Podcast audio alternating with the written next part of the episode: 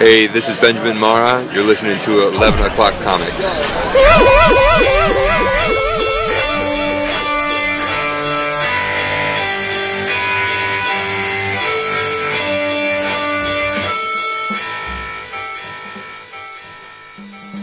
Uh, that was genuinely perfect.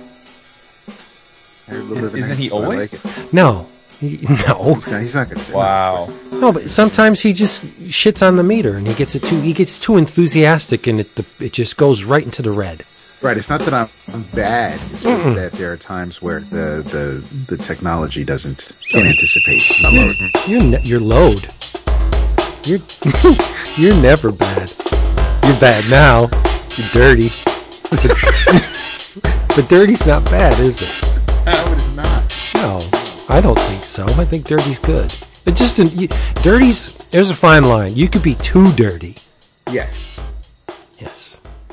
We are. I don't think we're too dirty on this show. I think we're just the right amount of, of, smidge, of dirty. the right, just the right amount. Maybe over the edge every now and then, but We're Right. ch- we're cheesecake or and or burlesque dirty, but we're not prawn dirty. I think we're the ultimate podcast version of fan service. You think? Yes. I will say, we were very respectful to our guest last week. I mean, you know, we we go off sometimes into areas where it's not unisex, right? I mean, a a, a- person with not male genitalia would probably be offended sometimes when we get into certain things. Where I have to say, last week we kept it real because we respected her and we showed it. Well, we're trying to be better. We're trying to be better. We are trying to be better all the time. I don't see how we can possibly get better, but uh, I guess. Well, I mean, ethically better. You're yes, you're right. More in You're touch right. with the 2019 societal mores versus the 2007. No, oh, I'm doing the math wrong. 2000. Yeah, 2007, right? Yeah, 2007 mores. Yep. Be I'm, best. I'm, and I, I do have to work at it because um, I had a individual in my class that asked me or told me that they do not uh, associate with male or female, and I had Oh, to, there you go. I had to use, I had to pick my pronouns carefully whenever I talked about Mm-hmm. or to this person, and that's it's difficult for me because I'm number one, I'm lazy when I speak, and and two, I I it's a traditional thing like uh, man, him, woman, her, but not with this with this person. I had to be very selective in in how I spoke, and it taught me a lesson. I didn't dislike it; I actually liked it because it's it opened up um, a new a new way of thinking to me Well, which I, you. which I shouldn't because I am a fan a fan of Genesis P-Orridge and that uh, that kind of stuff has been around for decades only in with with with them, but now it's in the world and it's okay. Were Hey- you? Oh, I'm sorry. No, what? Ask you a follow up. Were you aware? Because I know that, uh, joking aside, I know you're very busy. You have a job, unlike David and I, where you can't really check the computer during the day. Um, did you see on the groups the discussion about Chuck Rozanski? No, Well, I, I did not know this, uh, but apparently Mr. Rozanski, uh, aka for those that are listening that don't know who that is, he is the uh, founder and owner of Mile High Comics, which is um, arguably the largest comic book retailer of, of all time. Yep. Probably inarguably. Either way, one of the big ones. And uh, Chuck Rozanski is uh, transvestite. no kidding. Wait, He was is. was there something on about a uh, a show or a, an act? Yes. He's putting on. He's I putting did on a, I uh, did like that, but I didn't read it. Yeah, he he apparently so he is in his early sixties. Uh, he got very ill and nearly died uh, about a decade ago, which I did know because I read his newsletter. Um, and I guess during or the recovery from that left him with big gaps in his memory and all sorts of uh, like motor function issues, and he had to spend essentially two three years rehabbing. Uh, he's fine now, but but during that period of time, uh, they hired a full time assistant for him while he traveled because his business does require him to travel a lot. And his assistant was, well, so I know it's a woman. I'm pretty sure she's a lesbian. Apologize if she's bisexual. I, I don't know that much about her, but he cited her as being um, they would be on the road together a lot, and she would often like to after um, after the cons or whatever or their buying trips, she would often like to go to LGBT bars to chill out. That was her her her safe space. So he would go with her out of curiosity, and he began really enjoying it, and it opened his eyes to uh, the idea of sexuality being on a spectrum and that sort of thing. And long story short, he began dabbling in cross dressing and performing, and I guess he's been doing it quite frequently now for some time. And uh, not like totally secreted about it, but I guess he never made a giant public declaration of it. And now, as you just noted, he's going to put on a event at the Mile High main store once a month in Boulder, Colorado, for uh, kids, for for people that are under 21 who, and the reason that he's doing it is because almost all uh, uh, like burlesque or, or trans trans shows are uh, you know at bars, places that have a liquor license. Ergo, uh, people under 21 can't participate. So he's putting on an event once a month, and he's going to pay for it, all the expenses, uh, in conjunction with this group that he's involved in for younger people that have gender identity issues, or not issues, but but you know gender identity spectrum uh, choices. So uh, yeah, I was I was really surprised. I I didn't have any idea. He goes by the stage name Betty Pages. That's awesome. Ah, that is awesome. Yeah, I have many of those in my and, collection. and for those wondering, he he is a well, at least for he identifies as a heterosexual married man, and Right. he says that his wife has been un- incredibly understanding and supportive of it. So, Aw. which I got to tell you is that's the most shocking thing to me because I again I there, I have absolutely no issues at all with with people identifying any way that they want to or or, or you know being tran transgender or being transvestites or eh, you know whatever your choices are in life. But I but I I have to say I don't think many women in their early 60s that were married to someone for 40 years would be all that easily accepting of that kind of change late in life. So I give them both credit. All right. Well, one of my daughters um, sees herself as gender neutral. There you go. And I, I, I just screwed the pooch right there because I said herself.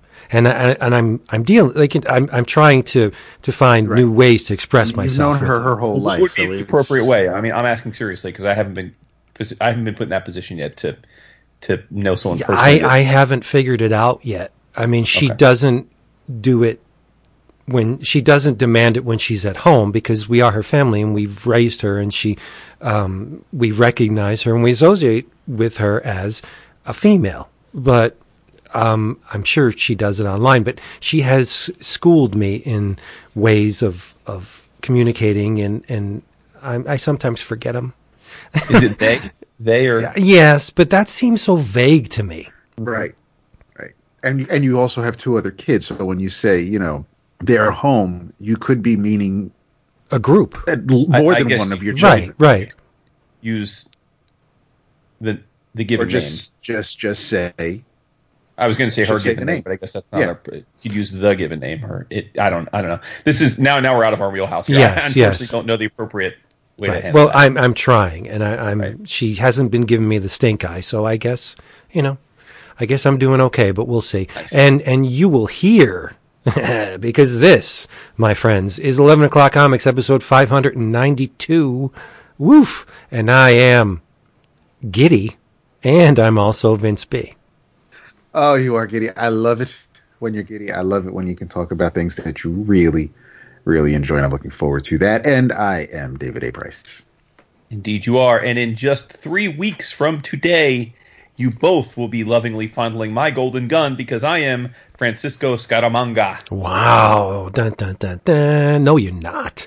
Francisco Scaramanga, you're Jason Wood, everybody. And we have been gathered around these microphones to present to you our Book of the Month episode. Yes, this month we are focusing on Dark Nights Metal from Scott Snyder and uh, Papi Capullo with Jonathan Glapion on the main story and Mr. Uh, Plascencia on color.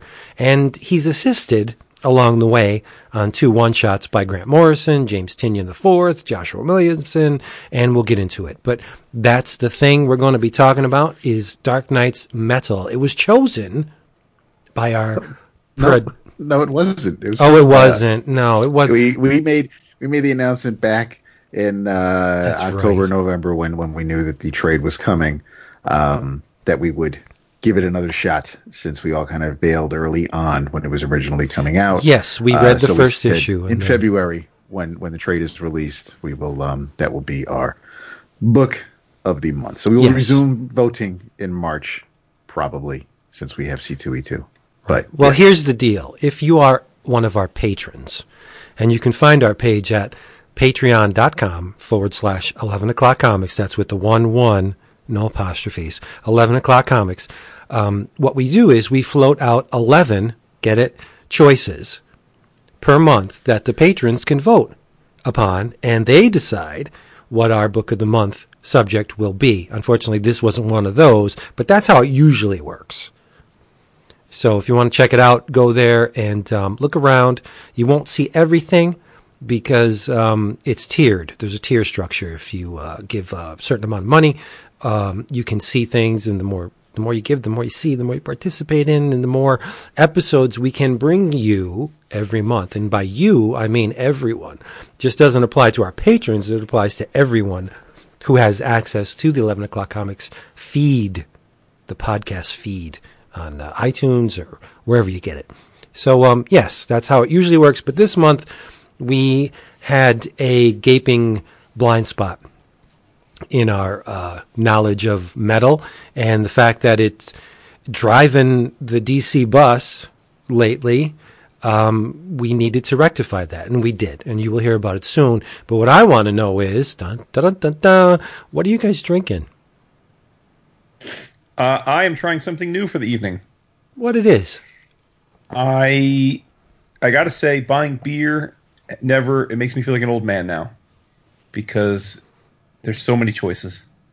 So last time I went, I picked up a bunch of different ones, just winged it, just threw caution to the wind. That's awesome. Yeah, because there's just so many. I mean, it's hundreds of beers I've never had before. Now I eliminate about eighty percent of them off the top because they're IPAs. You all know I'm not down with the IPA so much, so a little easier for me to, to winnow it down. But I uh, one of the actually I'm, I have two here that I'm drinking now. The one I've already drank a few of, so I'm gonna open that up after I drink this one. But this is from Victory Brewing, uh, Storm King Imperial Stout. Oh, it's good. Yeah. It is very good, Yep. and it is uh, the reason I don't have multiple Storm Kings up here is because each bottle is nine point one percent alcohol by volume. So, figured if I had too many of these, it would be messy, and I don't want to be messy. So, uh, I am ratcheting back to Two Roads Ol' Factory pilsner after I have this Storm King. Nice. You know what plays a huge part in the selection process when you do what you just did? When you go in and you're like, I'm going to try this. This looks good. I'm going to try that. Bottle art. Yes, yes, that Yeah. happens with wine also. Yep. that's true. The the, the beer cans now are impeccably art, art, art artistic. It's incredible. Yes. And it shouldn't really play into it, but it does because Oh, it does. we are attuned to the visual side of things. So Mm-hmm. if there's a, a, a giant Viking warrior with a, a colossal battle axe in his hand, I would be like, I need to try this, you know, but there's a puppy on another one. Mm, I don't think so. Mm-hmm. Well, it depends you, on how Vince? Depends on how the puppy is drawn. Um, I'm uh, continuing my abstinence of all food and or beverages other than water after six o'clock, and that's what I'm drinking. I'm drinking water. It's all right. I feel good. That's good. I want you to feel good. You're, you're not gonna. You're gonna. You're gonna course. let vacation be vacation, though, right? Y- Of course, I am. Okay. Okay. Well, we have gone to cons where that wasn't the case. It's true. Who? When? I, both you and I have been at cons. It's separate cons, ironically enough, where we have been in eating and drinking really well and and been somewhat party poopers. It's okay. It happens. But it's not going to happen this time, right? No, it is Uh, not. no, it is not. I'm gonna enjoy my brothers and right. sisters.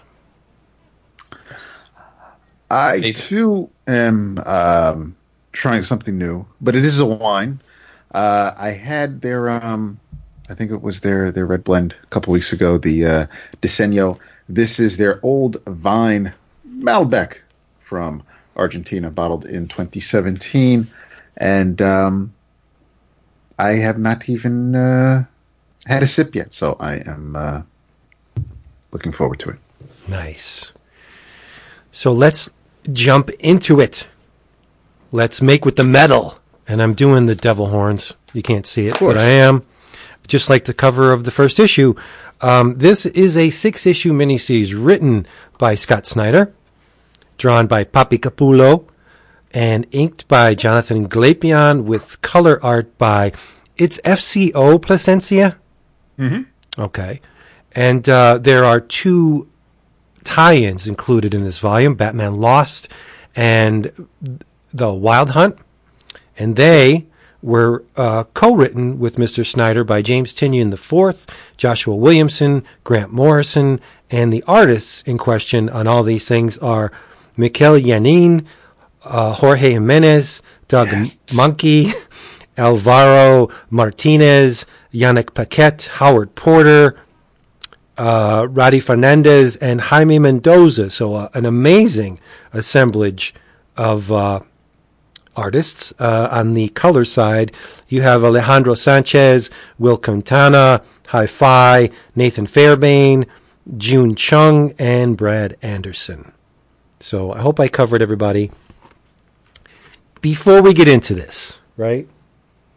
I think you got to lay down a little bit of backstory on what's going on here. We're going to play Carter Hall for a second because that's what Carter does. Carter writes all this stuff down in a journal, hoping that Bruce will find it, and he does. But he's he's the omnipotent narrator in this thing, uh, the all-knowing narrator, because he he has experienced these things, and it's far things that are far beyond the scope of what uh, Batman usually deals in. So, um, the rub, as it were, it starts with Krona, right? As does most things in the DC universe, because Krona was an Oan scientist who inadvertently caused the creation of the multiverse. He Yep. crea- created a time machine, took him back to the origin of everything. And what did he see? He saw the hand of creation instigating bada bing, bada boom, everything, right? So the hand of creation didn't take too kindly to someone peeping in on his uh, business. So uh, ship goes bluey and the multiverse is formed. Okay? So that's the multiverse. So where does the multiverse come from? You got to ask. Like all these universes, who's making them? Well, they come from a place called the Forge of Worlds, where the person who is operating the forge bangs out all these new realities, right? And they're all generated as um, are most things in Dark Nights metal. They're generated in tandem with the hopes and fears of all living things. And all these universes are layered in the same physical space, but they vibrate at different frequencies. So they're overlaid, and that's important with the frequencies because it plays into the, the whole um, concept of, of metal. Um, and some of these universes are successful and stable, and some are not. And those that were unstable were destroyed by the dragon Barbatos. And all the energies from these destroyed universes are returned to the Forge and they make more universes, right? But there's a problem. Well, there was a problem because Barbatos had a penchant for destruction. And he got a little bit too big for his dragon britches and he eliminated his master and took control of the Forge, except in vacating his previous position, he left all those unstable universes extant. So this nasty business exists where he was the purge, he was the, the cleansing agent for the process. Now he's not doing it anymore. So you have all these unstable universes and they have become something called the dark multiverse. Right? So you remember in Final Crisis when Darkseid blasts Batman with the Omega Sanction and it sends him back to the the origins of man, right? Barbatos became aware of Batman's presence and began this incredibly convoluted process wherein Bruce Wayne would be the vessel or the wagon, as he's called many times in this series, to bring Barbatos into the DC Universe reality. And then by DC Universe reality, I mean the, the reality of the Trinity, Batman, Superman, Wonder Woman, right? So it gets even more complex because there were three tribes of man in the beginning, right? You had the wolf, the bear, and the bird tribe. And Bruce's presence in the past instigated a fourth tribe, tribe of the bat. And the bat tribe and the bird tribe were at war seemingly forever. And that's where uh, Katar Hol or Carter Hall enters the picture. And he and, and Kendra are reincarnated members of the bird tribe, right? So Barbatos has been manipulating Bruce's life since the beginning of time, right? Court of Owls, that's Barbatos. He, he, they were once members of the bird tribe and he turned them and in this story, the Court of Owls, they're, they're known as the Judas tribe because they betrayed their bird tribe origins and now they are siding with the bat tribe. And that's what you need to go into this. But uh, this is a long winded way of saying, on the one hand, I thought this event was one of the most inaccessible events that I've ever read out of DC. There's a lot of heavy lifting going into this thing.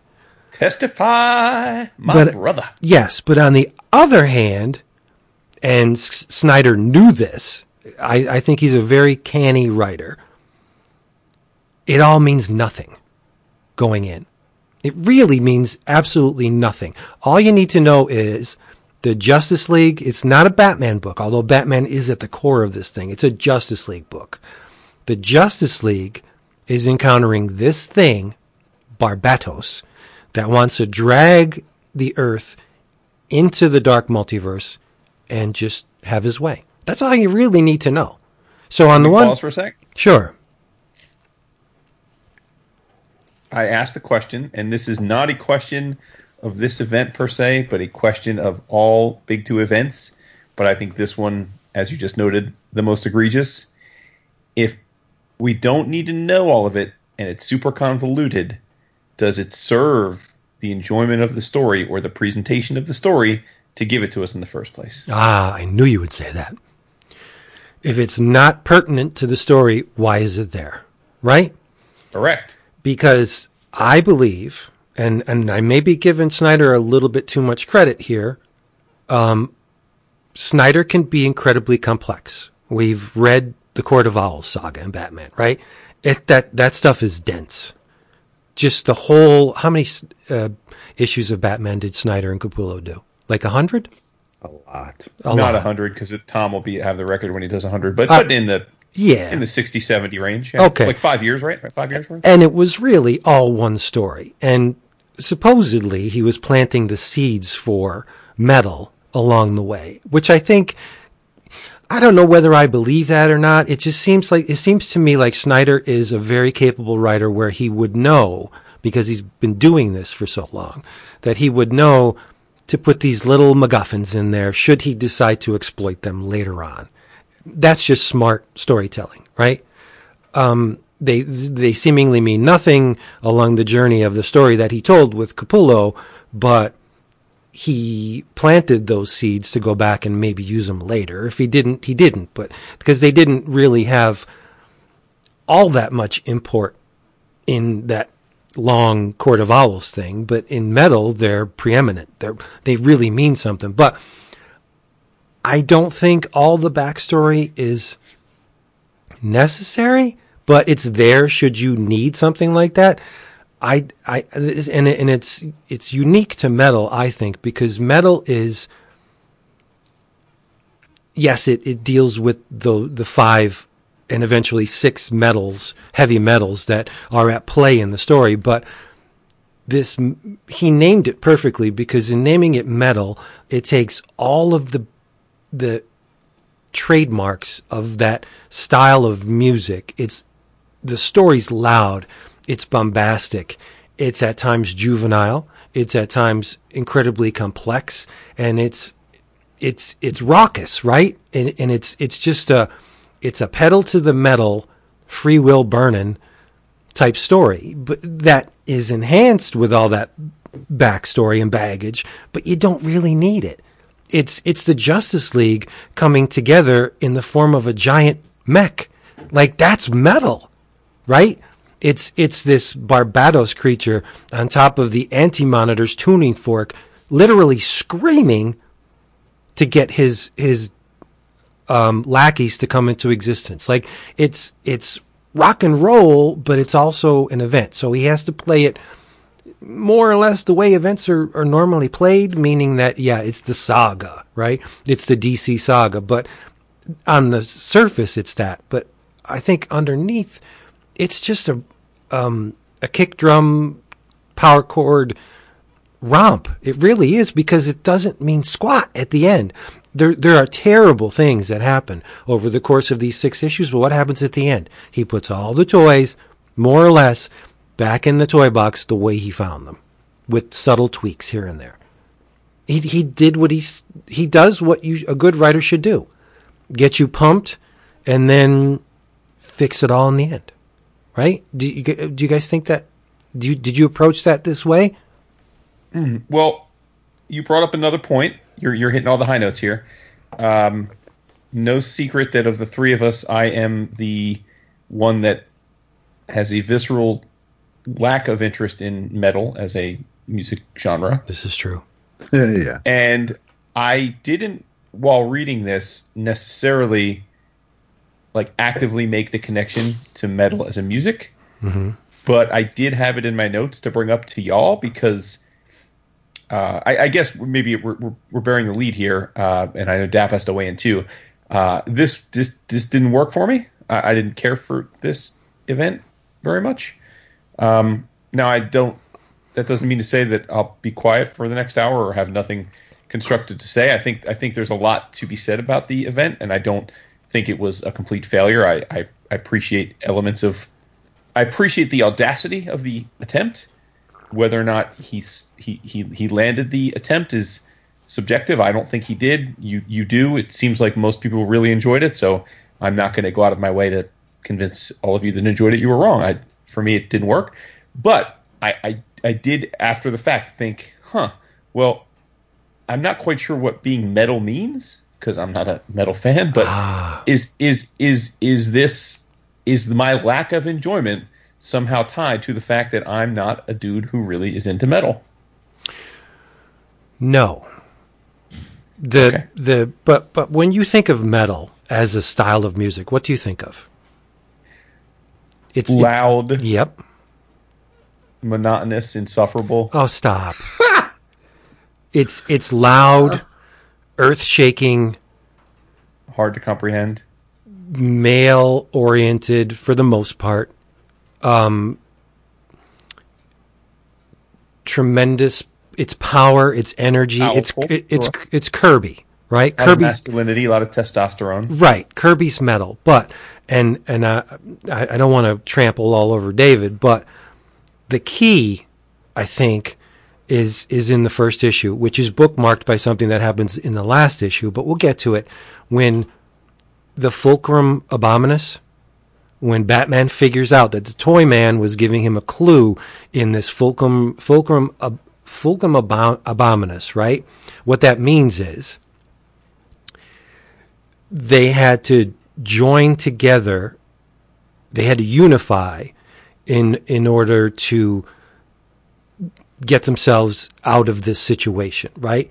And I think I'm not to talk about the style of heavy metal, but the the more often than not in heavy metal, I think I think it's more than any other style of music, right? Heavy metal rallies its listeners under one unified banner, right? Ronnie James Dio didn't sing I Rock. He sang We Rock. And Halford and Judas Priest called the defenders of the faith. Like we're all defenders of the faith. Heavy metal doesn't, and I see it a lot in rap. when, whenever my son will say, "Dad, you got to listen to this song. It's awesome," and it's it's one voice on the mic saying, "I'm so great. I rhyme awesomely. I do this." People people throw throw their panties at me. Me me me. More often than not, in heavy metal, they speak to their audience as we. We're the defenders of the faith. Like it's a unified fist pumping wave of like minded people. It's a fulcrum abominus. Heavy metal is a fulcrum abominus. Dap, how many times has um, Dickinson said, Scream for me? And you hear this giant mass of people going, yeah! Like metal is a rallying cry Yeah. And and it's more it, it's usually an anthem that does it but that's what anthems do. They they they rally the troops and they get everybody thinking in one direction as one mind. That's heavy metal.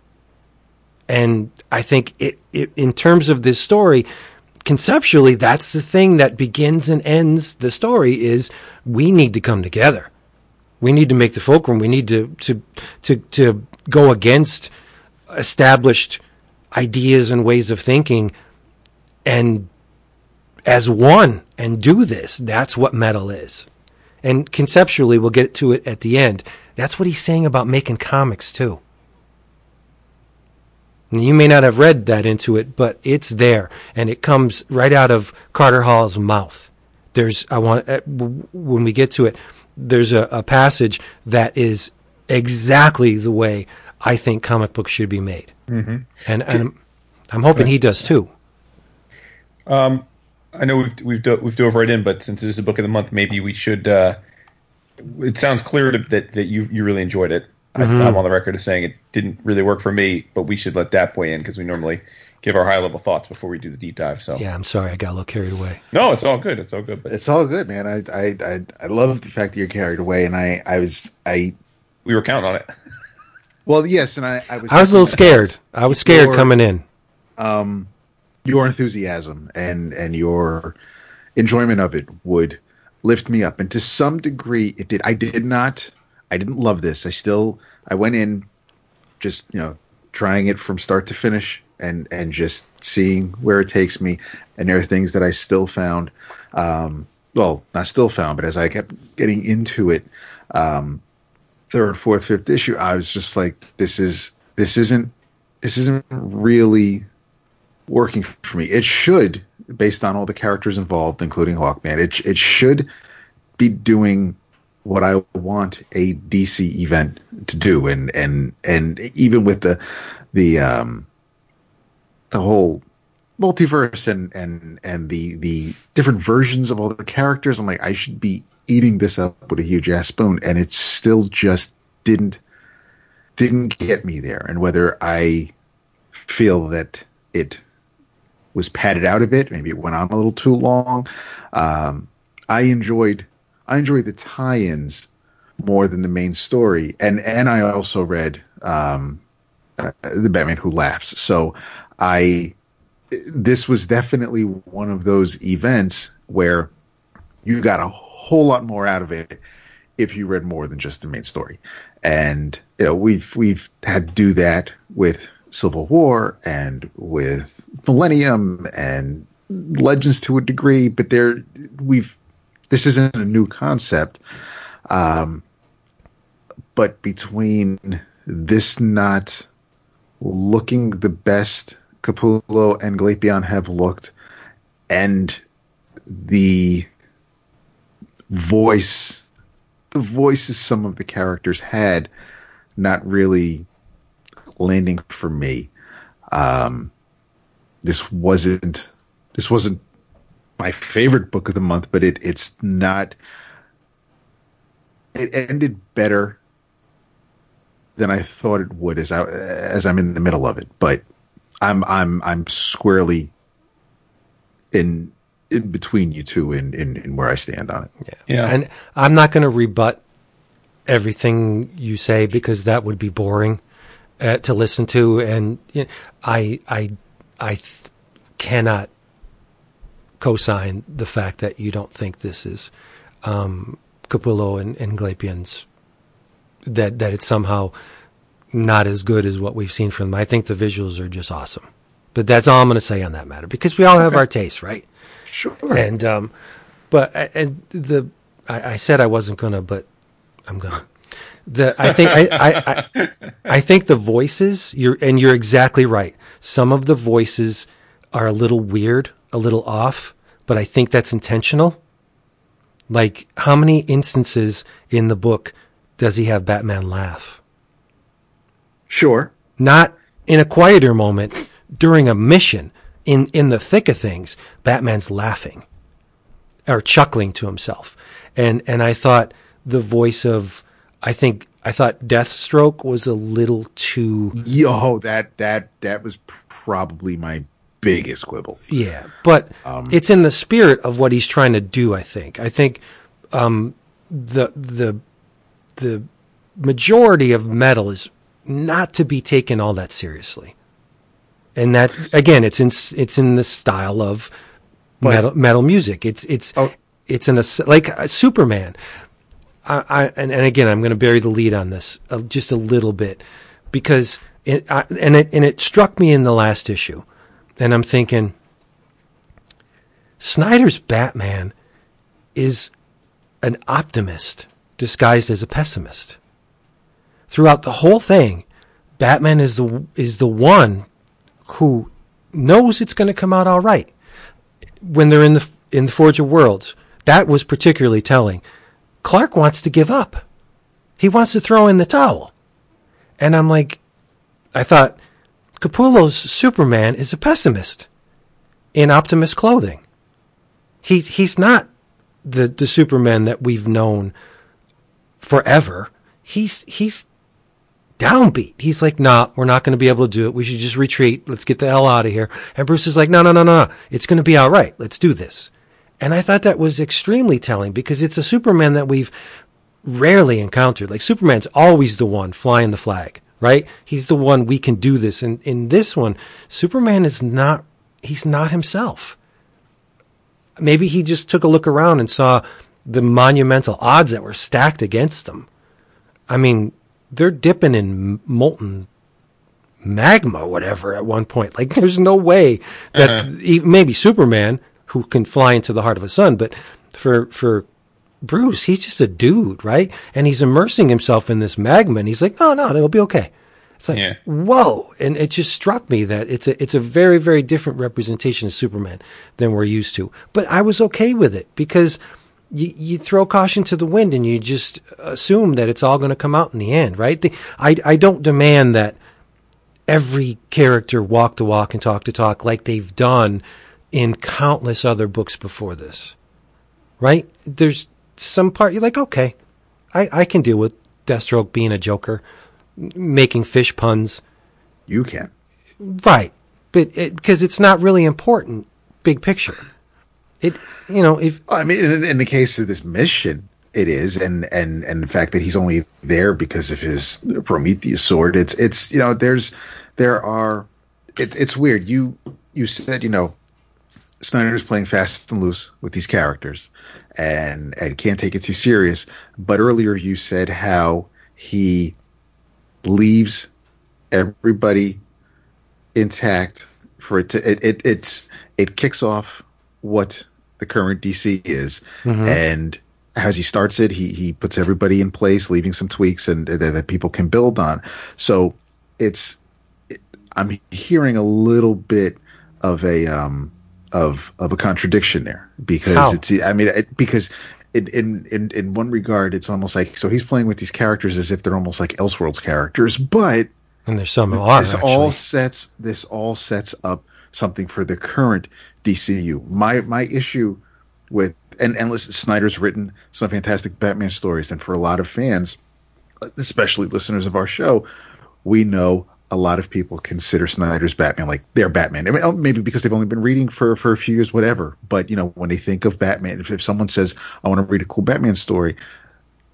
most people today are probably going to throw them a Snyder story, whether it's pre New 52 or whatever. But Snyder has his Batman. He's telling his Batman story. And and this isn't because, you know, I'm enjoying Tom's version of Batman, but obviously what's going on in Tom's Batman it's really not the same character here. And and so this is Snyder still telling his Batman story, just like certain, just like Donny isn't writing Venom during War of the Realms because Donny wants to tell his Venom story, and that's not involved in that stuff. So so Cullen's going to write Venom for a couple of months, and and Donny can still. It's what Slott did during every event. The, Slott still did Amazing Spider-Man, and then if Spidey needed to be involved, they did a little separate Spidey miniseries. So certain writers just want to tell the story with their characters and and and not have it really deal with the rest of, of the universe. And that's that that's kind of what Snyder did here. Is that you know these are character. I'm, I'm using the Justice League, and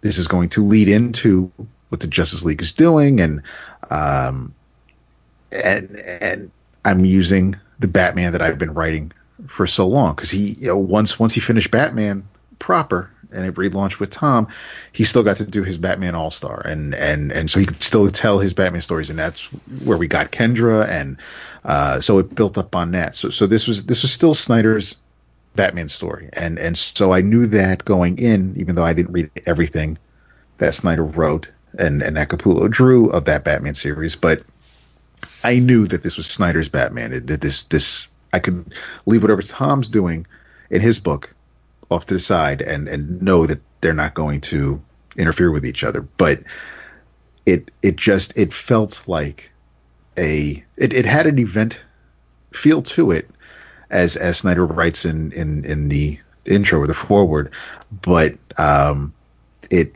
it felt because of how the characters sounded in my head, it felt like um, it was almost like Morrison's multiversity where it's just you know the characters are there. You you you recognize them because of the clothes they're wearing.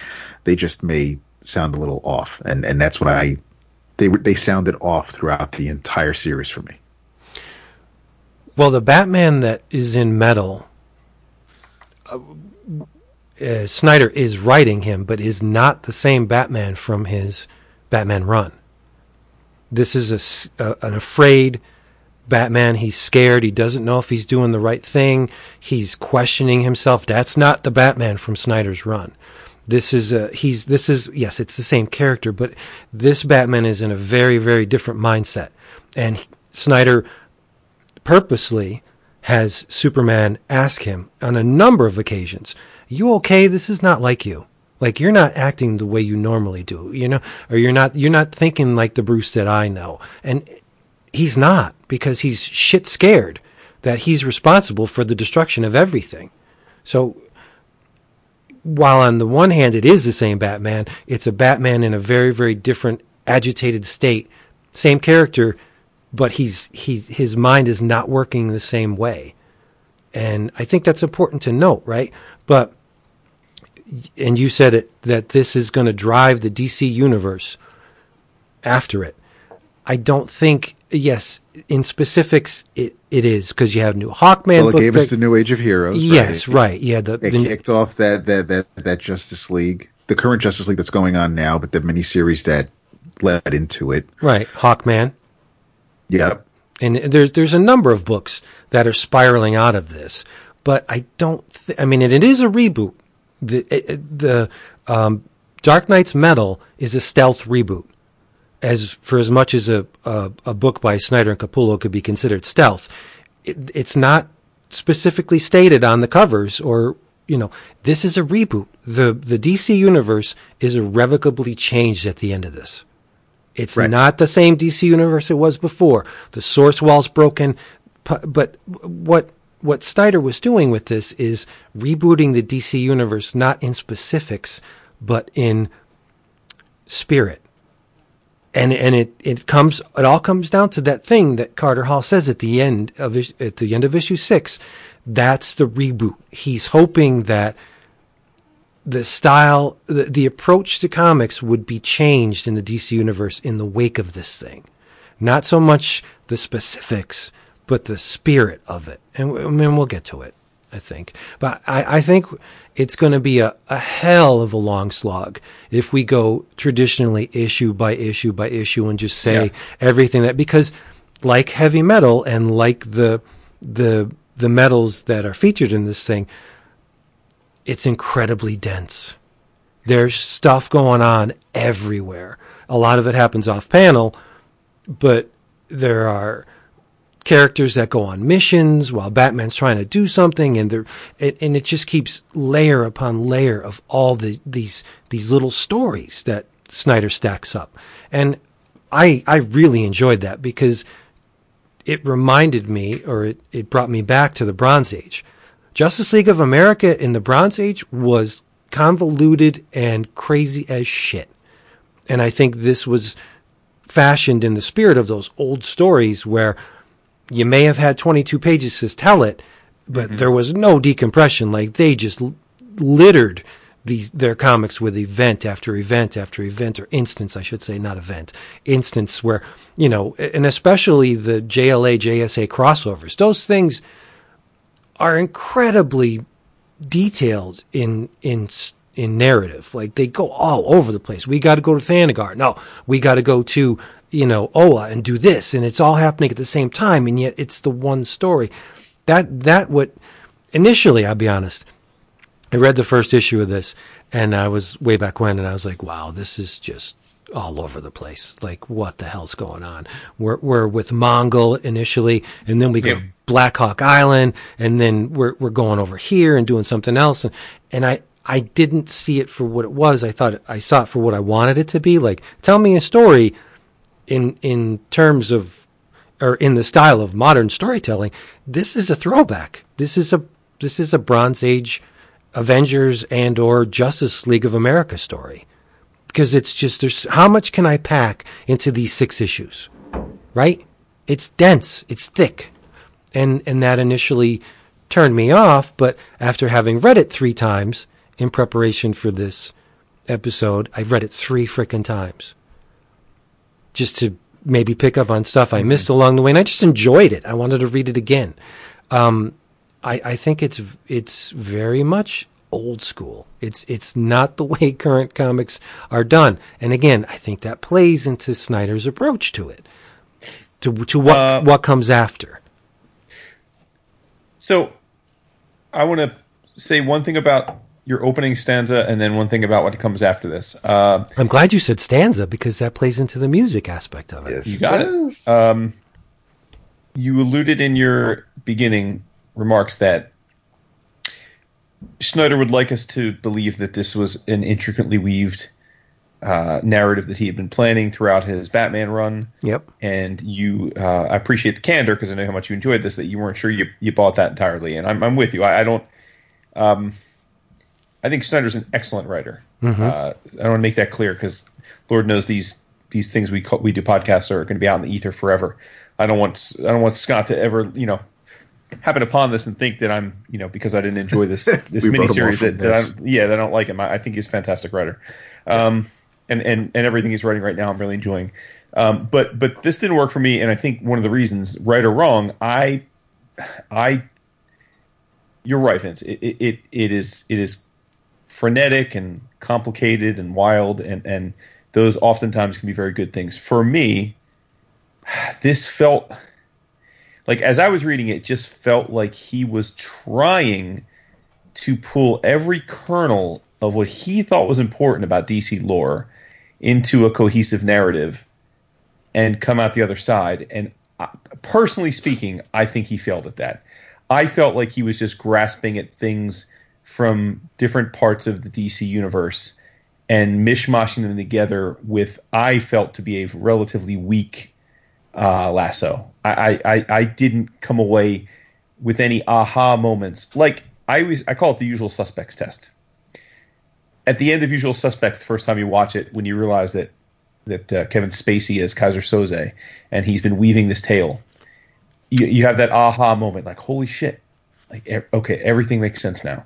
Um, and and I would say in current comics, the the best at that, from my vantage, is Jonathan Hickman. Now I know that that can be a problem for some because Hickman's stories are so carefully crafted that some think it lacks passion, and, and I'm fine with that. If you if you if you're listening to this and think that Hickman is not your favorite because you think he lacks passion, I'm not going to argue that point.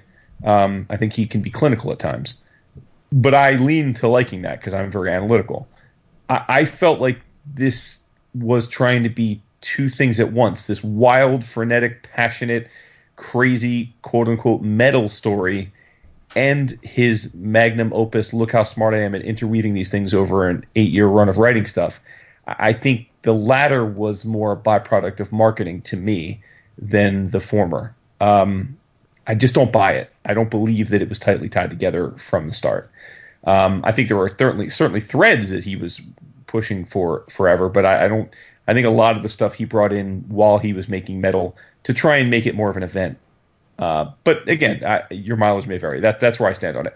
But but the other part of this, and and I think important to say, since I'm the dissenter here who didn't really care for it, um, I think of the three of us, I'm the only one that's actively reading on a as it comes out basis Justice League. Yes. Yeah, I'm, I'm a couple months behind. Yeah, and I've I've seen some complain that Justice League under Snyder's watch has been complex, and a lot of the complexity is born directly from Metal. Now, I didn't realize that until we read Metal, because I've been reading Justice League as it comes out. But I will say, I am, and I just read the last issue, 18. I, I am very much enjoying Justice League, and seemingly enjoying it more than the average fan. I think so you know, comics are weird, dude. Like, I, for some reason, what he's doing in Justice League, which which comes right from all the stuff in Metal, I'm totally digging that vibe. But I didn't really care for the journey in Metal that got us there. Okay, that's fair. So, right? Yeah, I'm. You know, I'm just. I, I wanted to because because I was just like, a lot of times we've done books of the month where one or all of us haven't cared for a book, and we've sometimes been. I think we always try and be fair to it, but sometimes we just flat out don't like it. Um, and in this case, I really didn't care for it. But I, I don't. I, I feel like it was for me a, like a, a successful failure, if, if you know what I mean. Like it, like I I get what he was trying to do. I get that for a lot of people, yourself included, he he achieved what he was trying to do. Um, for for me, he didn't. But I don't think it was necessarily because it certainly wasn't poorly written. It wasn't poorly drawn. It just, I think for me, it was a little too frenetic for frenetic's sake. Gotcha. I'll hand the baton back to you. Ooh, I almost dropped it. Um, but if you just take a step back and look, and, and I totally agree with you that he was trying to corral all of the concepts, fan favorite concepts from the DC universe and, and corral them and, and just insert them into this story. If you look at all of the books that Metal touches upon, definitely Crisis on Infinite Earths, right? Multiversity is a huge presence in this series. Death in the Family, while an offhanded an offhanded joke, he does touch upon death in the family. He touches upon a shit ton of Hawkman lore, right? Um, even Dark Knight Returns has its very, very brief moment in this um, the Vertigo books. This touches on Sandman, uh, and on and on and on. Right. So I, I think yeah, he was at at one on the one hand he was trying to just group all this this fan stuff into the book, but in terms of the narrative, there's really aside from the death in the family thing, there's really not many instances where it doesn't matter in terms of the story, right? Like the, the multiversity is at the core of this thing, as is Crisis on Infinite Earths, because the Anti-Monitor's tower plays a big part in it. Um, Kendra slaps the map created by Grant Morrison of the DC multiverse and just, I thought it was a really neat trick when she said, okay, here's everything we know. This is the multiverse. And she flips it over. Mm-hmm. And wherever they had it printed, it was conveniently printed on black paper, but whatever. Um, you know, and the back is black. And Wonder Woman's like, what the hell's that? And she's like, well, this is the underside of everything we know. This is the dark multiverse. That was a really neat way of, of illustrating, um, what's going on. Like, here's what we know, flip it over, here's what we don't know. And it's the don't know stuff that's going to kill us. So we got to get this down. I, that was a cool way of doing it. But where was I going with this? Um, so, so we said that it was incredibly dense. What do you guys want to touch upon in terms of the story? Like, uh, if if we were selling this to people who had never read it, you, how would we go about doing it? I mean, it's difficult, right? I'm, the, I could see, and there's a there's a part in the intro where Snyder says, I pitched it to Dan DiDio and he thought I was crazy. Well, you started by saying the idea that there's this, uh, like, you don't need to know the, the setup that gets us to the big bad. Um, I mean, I think at the heart of it, uh, we have this idea which DC has played with, right? With with the multiverse, it's a long-standing DC thing. Um, and where we stood going into this is that there is a relatively tight, compact multiverse made up of 52 realities. Mm-hmm. And this introduces the concept of there being a flip side to that, the dark multiverse. Yep. And and so it's it's not a 53rd universe. It's more like it's and and this idea has been done before in both Marvel and DC. And Marvel we have the Cancerverse or we have the anti, you know, the um, uh, what's the uh, the the negative zone. You know, like we there there are. I mean, this is not a new concept per se, but but but it's the idea that there's this dark, malevolent um, side of things that was long forgotten or or not conceptualized by most of uh, the DC proper, and and now it's coming home to roost.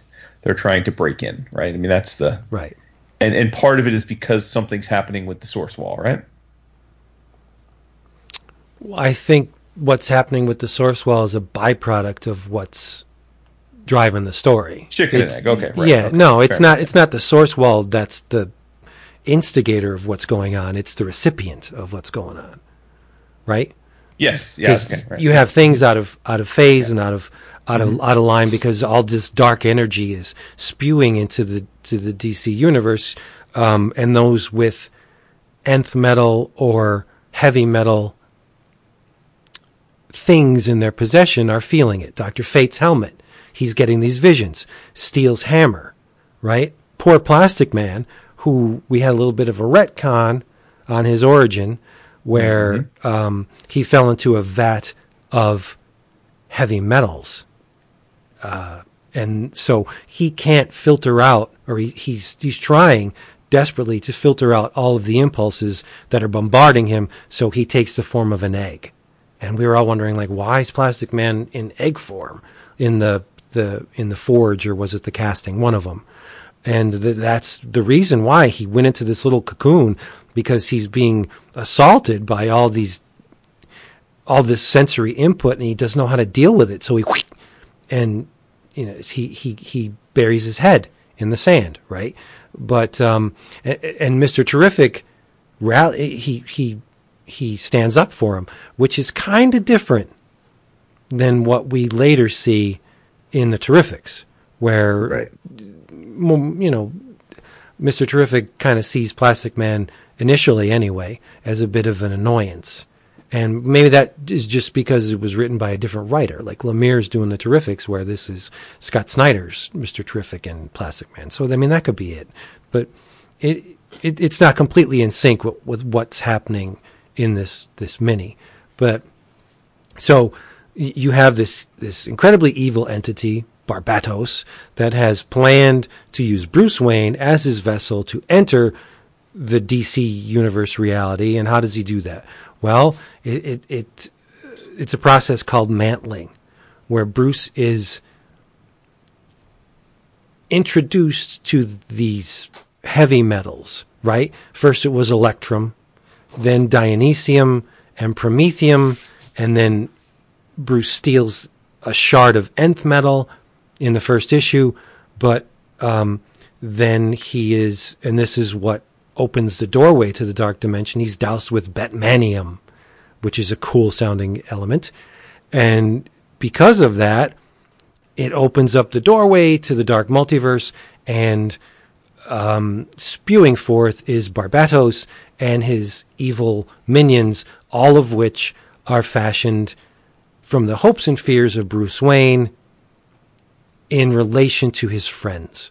So you have um, a dark minion that is essentially Doomsday, and that's his hopes and fears for his friend Clark.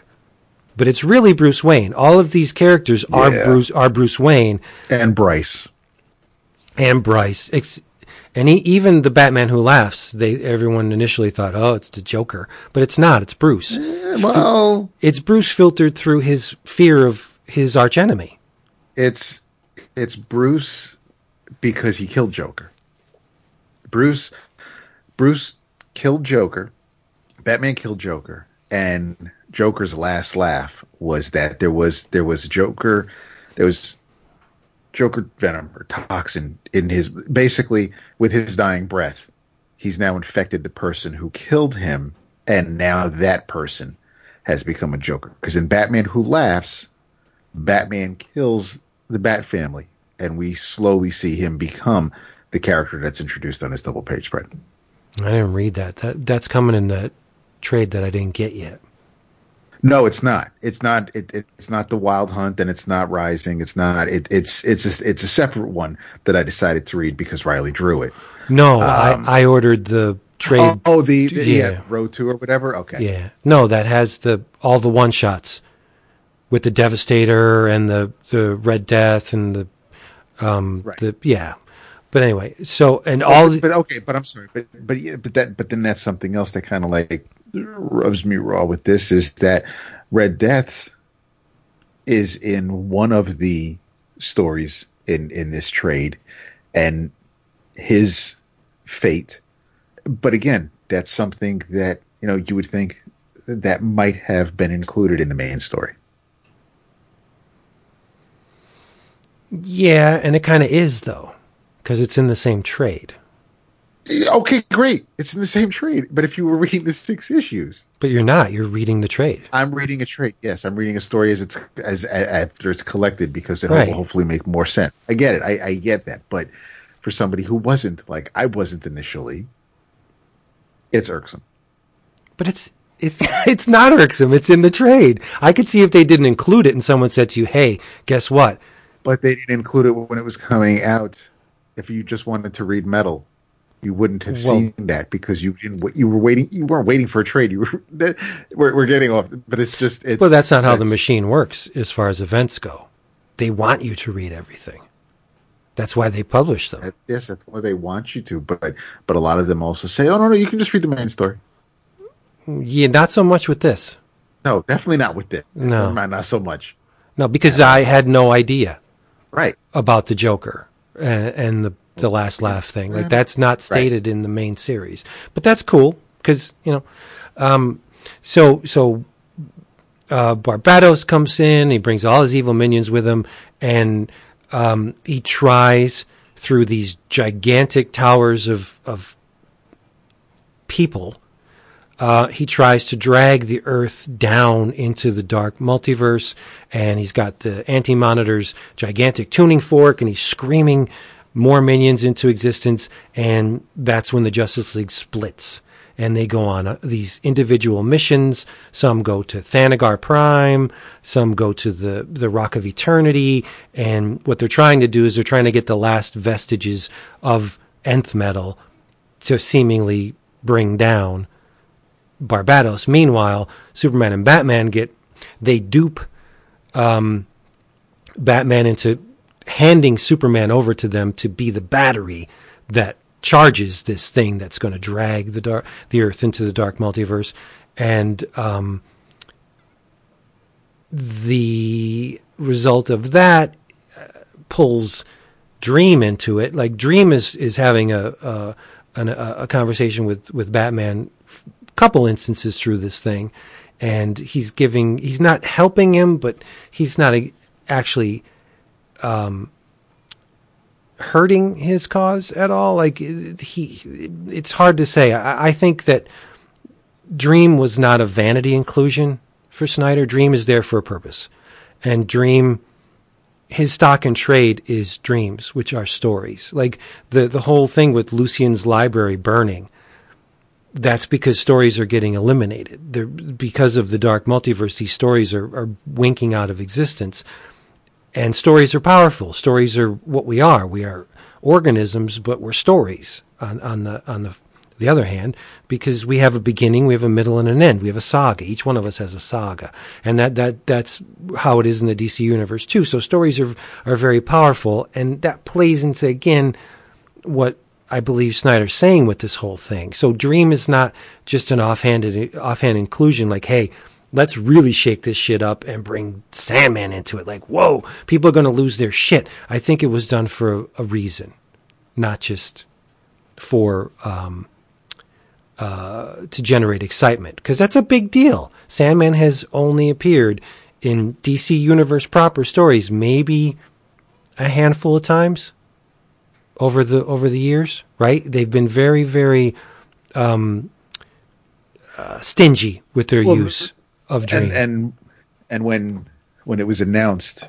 that Sandman was crossing over into a DC proper um, event, it, it was explicitly stated that it was going to be Daniel and not Gaiman's Morpheus. So Mm-hmm. But it, it's a big deal.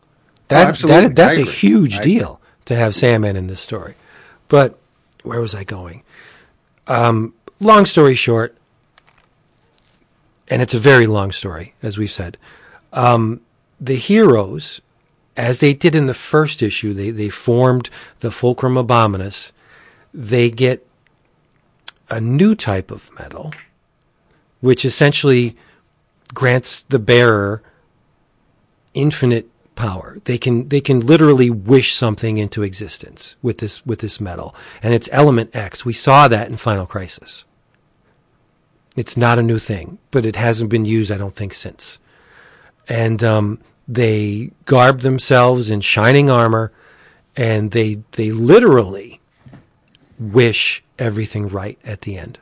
They join hands and they can, they sing "Kumbaya," and, and Kumbaya, my lord. because of the presence of this this tenth metal, they they wish everything back. Well, I don't want to say that because it's Where was explicit. Kyle Rayner in his White Lantern uniform? we didn't see Kyle at all in this thing. Which, I know. Yeah, curious, but so they they undo all the damage, but in undoing everything, they irrevocably change the DC universe, and it's it's explicitly stated that yeah, we fix stuff, but there's a whole lot of stuff we may have messed up, because in doing so, the source walls cracked open, which allows us to peer out, but it also allows things to peer in, right? And in, in undoing all the damage, they've changed things, but some of the things, and I'm just repeating myself, some of the things they've changed are unknown. They don't know the extent of the change in the DC universe. And, and here's the rub. I'm just gonna, gonna shoot my wad right here. Carter Hall in the last issue says,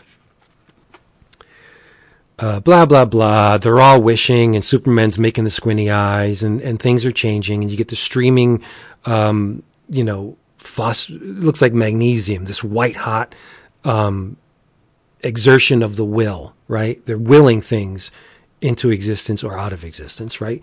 And Carter Hall says, but after we find our way back to the light, we must remember to reach even higher next time, to look farther, to explore the greatest mysteries and follow the craziest stories. And here's the nugget, right? Because in the end, sometimes it's the most insane, lunatic journeys that push us past what we thought was true and towards what is possible. And I think that's the one thing that Snyder was trying to do with this was to say, hey, to use one of our phrases, comics should be ridiculous. We should we should not consider anything too ludicrous to explore within the pages of comics. Mm-hmm. And that I think with the new era or the new age of heroes and all the books that that seemingly followed this thing, there seems to be a concerted effort at DC to just get crazy with it. Explore, push the boundaries of, of making these these silly funny books and not take everything too seriously and, and throw wild concepts and and off kilter storylines and let's just see how far we can go with mm-hmm. this. Right? That's metal. That's that's the idea of metal to me. Here's my thing. Mhm. You you have kids. You, you you teach your kids things like, you know, you, you don't ever walk into the room and tell people how smart you are, because it's the person that says they're smart isn't the smartest one in the room, people know you're smart, right? Or Sure. You're best athlete, or you got a big dick, whatever it may be. Yeah, Uh, I I wish. I I felt this book had many instances of self-referential dialogue, where where Scott was so desperate to tell us what we should be experiencing. Your quote being a perfect exhibit of that, although I think there are many, rather than letting his artistic partner of renown, Mr. Capullo, show us what we're supposed to be thinking or feeling. Like it, it was those quotes that took me out of it. The the let me hit the pause button and turn and look directly at the TV viewer and speak to the screen and tell you what you should have just what you just saw and why it should matter. Hmm. So I think illustrating that passage that I read would be incredibly difficult. I, I think the book, but the book should be if if the book was all about that and comics should be ridiculous, it should just be about that. But it it we, was we shouldn't ridiculous. need we should need Hawkman at the end to tell us that that's what we just experienced. We should put the book down and say, "Holy shit, what a wild ride! That's awesome. That's what comics should be about." but there is We shouldn't have Batman- Hawkman saying public service announcement. Comics should be absurd and wild and crazy, and you just experienced an example of how comics should be. all right. Now back to you, Bob. Well, Batman rides a dinosaur, But th- and and Yes, there's an but- astral but that's what I'm brain. So I didn't need the I didn't need the Claremonting. I didn't need him to then tell us what we should have experienced. The book should have stood on its own. I should put the book down and say, "Holy shit, there were Joker dragons and there was Batman riding a dinosaur." Like I should be like that was crazy. and it was. But maybe Snyder has very little restraint. I don't know. I didn't find that passage offensive. In fact, I think it's my favorite passage in the whole book, the whole series. So Okay. you know, six and one. Uh, maybe I, I don't. Maybe he believes that modern readers need to be hit over the head. I don't know. He he could have been um, not assessing the the uh, brain power of his readership. I don't know. He may have been doing them a disservice with that. I can only guess, but I, I thought that that line was prime. See, would, uh, where you didn't you thought it was cringeworthy, I thought it was prime. Uh, Dap, in in this case, this is one of those instances where where I, I tend to side with Jason's take on it, just because it, it's it, it it didn't add to it. Yes, it was it added to the whole all over the place aspect of of the story, but, but it it didn't help with my enjoyment of the story. I got nothing. You got plenty. No, I got I have gotten I have nothing to reply to that. I just I, I don't know. I don't know. It's like I don't know what you read, man. He punches a Joker dragon in the face and jumps on its back, and you know that's his steed. It's it was it Right, was, and- and- it's but crazy. Yes, yes, and, yes, it and is. by So- itself, like like that Yes, would be by awesome. itself. I was watching the Brave and the Bold cartoon, outrageous, you know. But but this is also a story where Bruce killed his family and has little crow robins that go and rend other people from limb to limb. It's like you know, I I, I get that you know this is just a a balls out insane story, but there's there seemed to be very little. um consistency in in, in yeah I, you it's it was it was very hard for me to uh know, live in this world or, or, or, take it um in such a way where it's we went from one extreme to the other and and and that's cool and and and people dug it and and Vince digs it but it was just I, I I'm I'm reading it and I'm like but wait I thought we just had something serious happen here. And this is supposed to be a very heavy moment but I'm gonna punch a dinosaur in the face and it's like I just see. I don't think you can use the fact that he killed his entire family as a as a your stance on this thing when that never appears in the six issues. in this trade okay. All right but it appears in in the overall story that this is all a part of. Okay, But there I was, got still- you know, it's it's it's not like yes, I, I know that I'm taking a couple of pages from from from a chapter that's not included in this particular trade, but there's a character in this particular trade whose origins were in that story that I'm referencing, and that same character exists here. It, that it's that same character who is who is being very evil in this story, and and and yeah, there were you know, and I there were just moments where it was it was it was very hard for me to take seriously as as, as seriously as I could take a comic book. But but if you're trying to give me some some sort of depth and and make me you know dread turning the page or want to know what's happening next if I turn this page, and then all of a sudden, you know, you you you pull a rubber chicken out of your pants. It's like, okay, that's that's now I'm like I, I'm. Not that I'm insulted, but I, I kind of feel like maybe then I mm-hmm. shouldn't have put such a high um I should have been so concerned about this story. Maybe this doesn't have the weight that I thought it was going to have. Well, black can, humor works for me. Like the the fact that I think works for all of us. Right, but the fact that the Batman Who Laughs has Robins on chains, and and oh, the yeah. the, no, the, cool. the running joke with that is the the the, the Robins go crow crow crow crow, and the Batman Who Laughs says bar. Like that, right. that that rubs yeah. in the Bruce's yeah, face. absolutely. No, no, that's cool. Listen, again, he's a good writer. I mean, he's he's not. This is not like a it's a pretty nifty concept. Yeah. But it's just, but it was like if, if they were if, if they were left to breathe or or just you know progress on their own instead of I'm just going to throw everything that's coming into my head on mm-hmm. these pages. It, it, it, there was no breathing room. There was nowhere for me to go. Okay, that's that's cool. Let me see where this is going. Oh, all right. Well, that was a waste. Right. It's just. And and now I know that you know Batman Who Laughs has his own. I don't know if it's a miniseries or whatever, but you know I saw it at oh, the shop and I'm like, it's terrible. All right, that's is it? Okay, it's see, terrible. It is so far. It's um, one of those things where it, it, was a cool look. So now we're just going to, you know, cash no, for sure. It. So there, there are two characters I'd like to flesh out here that mm-hmm. I'd like your guys' perspective on. Um, the first, and, and maybe for our listeners, this might be a fun topic for the Facebook group. Um, there are characters in comics that are like saltpeter or kryptonite to us. um, oh no. No, no, no, no, no, no, no. And I think part of it, is, and I think part of it for me is because there are characters where, um, if you weren't along for the ride from Jump, their histories are so convoluted at this point that it's almost inaccessible.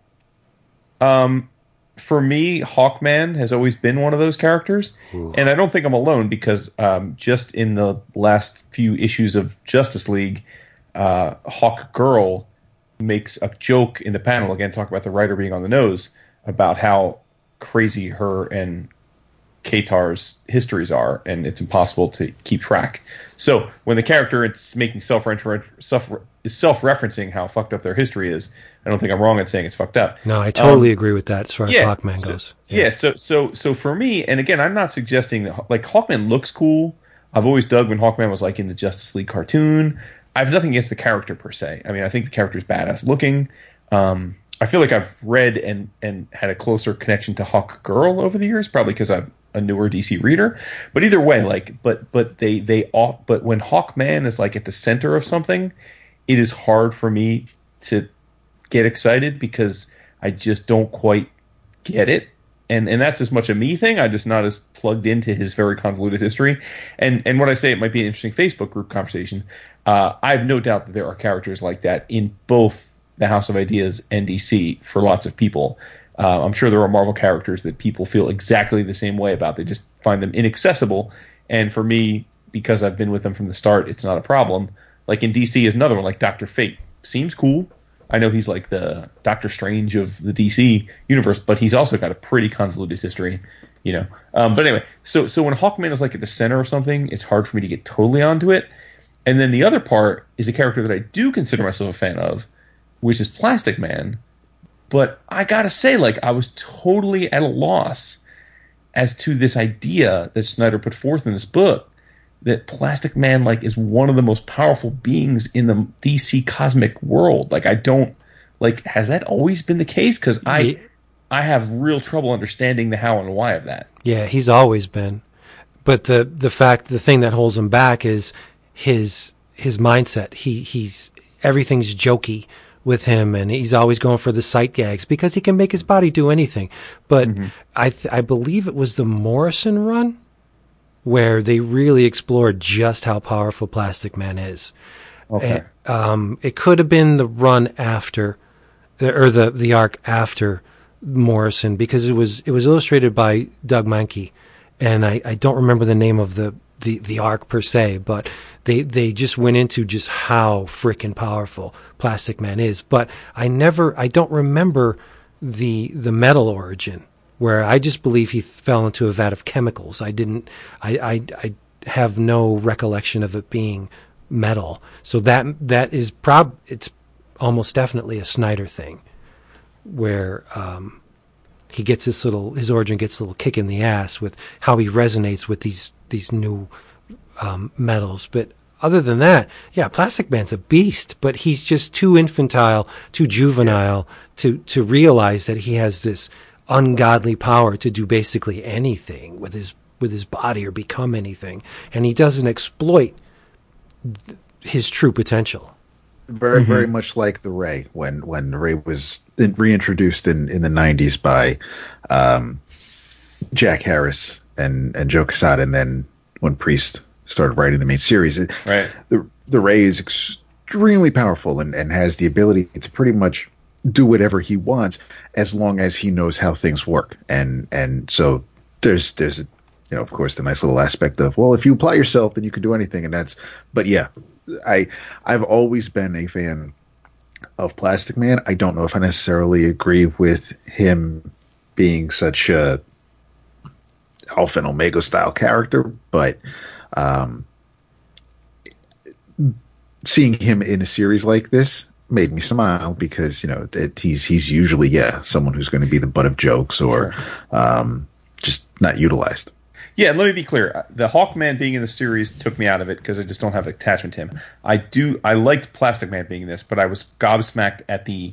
I guess it was the fifth or sixth level. issue when they said that he was like the centerpiece of the way to fight this, and I, I, I just was just stunned. I said, "Wait, I mean, so he, to your point, he's like, he's like an Omega level mutant. Like I don't like, like Well, like- no, in this series, he was Omega level because of the the seeming retcon into his origin, where he Okay, gotcha. he Okay. has he's he's incredibly in tune, or as the case may be, why he went into the egg out of tune with with all these energies that are streaming into the DC universe. But that that hasn't been a thing prior to this series. Gotcha. Okay, Yeah, so that may have been a MacGuffin for you. Perfect. Yeah. But yeah, Hawkman is a bitch, and I'm a fan of Hawkman. Um, there have been s- so many different iterations of Hawkman over the years that it's like like Kendra said in Justice League, it's become a joke at this point. And and, I, and I think that's what Snyder's attempting to do with the uh, he Hawkman in this story becomes the dragon. He he assumes the position that Barbatos vacated, where he's the one that's banging out, that's destroying these these universes. And I think the fact that Snyder pressed the reset button on Hawkman is incredibly necessary. It's Well- very much needed. I mean, not to spoil things for you, but this last arc of Justice League, um, I don't know. I feel like it's pretty, it's pretty convoluted. I mean, they're at uh, Thanagar Prime, which is a new, it's the new homeworld for the Thanagarians. hmm Um, and there's a Hawk Girl in the Justice League that is named Kendra, and they come to Thanagar Prime, and the leader of Thanagar Prime is a woman named Shiara. Mm. And Kendra's like, well, I'm confused because I'm pretty sure like I'm supposed to be her and she's supposed to be me, but we're both here together. And then there's Katar and then there's Carter Mhm. and it's like no, but I'm saying like so I don't know that he really like cleaned the decks up. I think like Well, he there's may still be plenty of maybe he's trying to reconcile all that stuff. Like he, it, there's always that temptation when someone's writing Hawkman to delve into what has come before, right? Because there's just so much of it. Archaeologist, detective, um, where was it? Uh, Dap in the the Rags Morales series? Was he in? He was uh, curator of a museum or something, and, Yeah. and, and it's just, just there's so many different iterations. Then you have the Starlin stuff. Like what? It's just it's crazy, right? So maybe the the Shira and Katar Hol, maybe they're from a because dimension uh, alternate dimensions are the part and parcel of what's going on now. It's all blown wide open. So maybe they're just from another place. I don't know. I don't see how. Just don't try to merge them all again, please. Oh, seriously. And then, then you had Hawkworld. I mean, uh, Timothy Truman, Truman, even yep. muddied the waters even more. It's just so much Right. stuff. Yeah. I mean, if if you were to tell me, all right, I want you to become a Hawkman fan, what what, and don't give me like hundred issues. Like what what what do you think I should read to become a, a Hawkman acolyte The Geoff Johns run. of of Hawkman proper? Yeah. Like was it of of there was this? Okay, Yeah.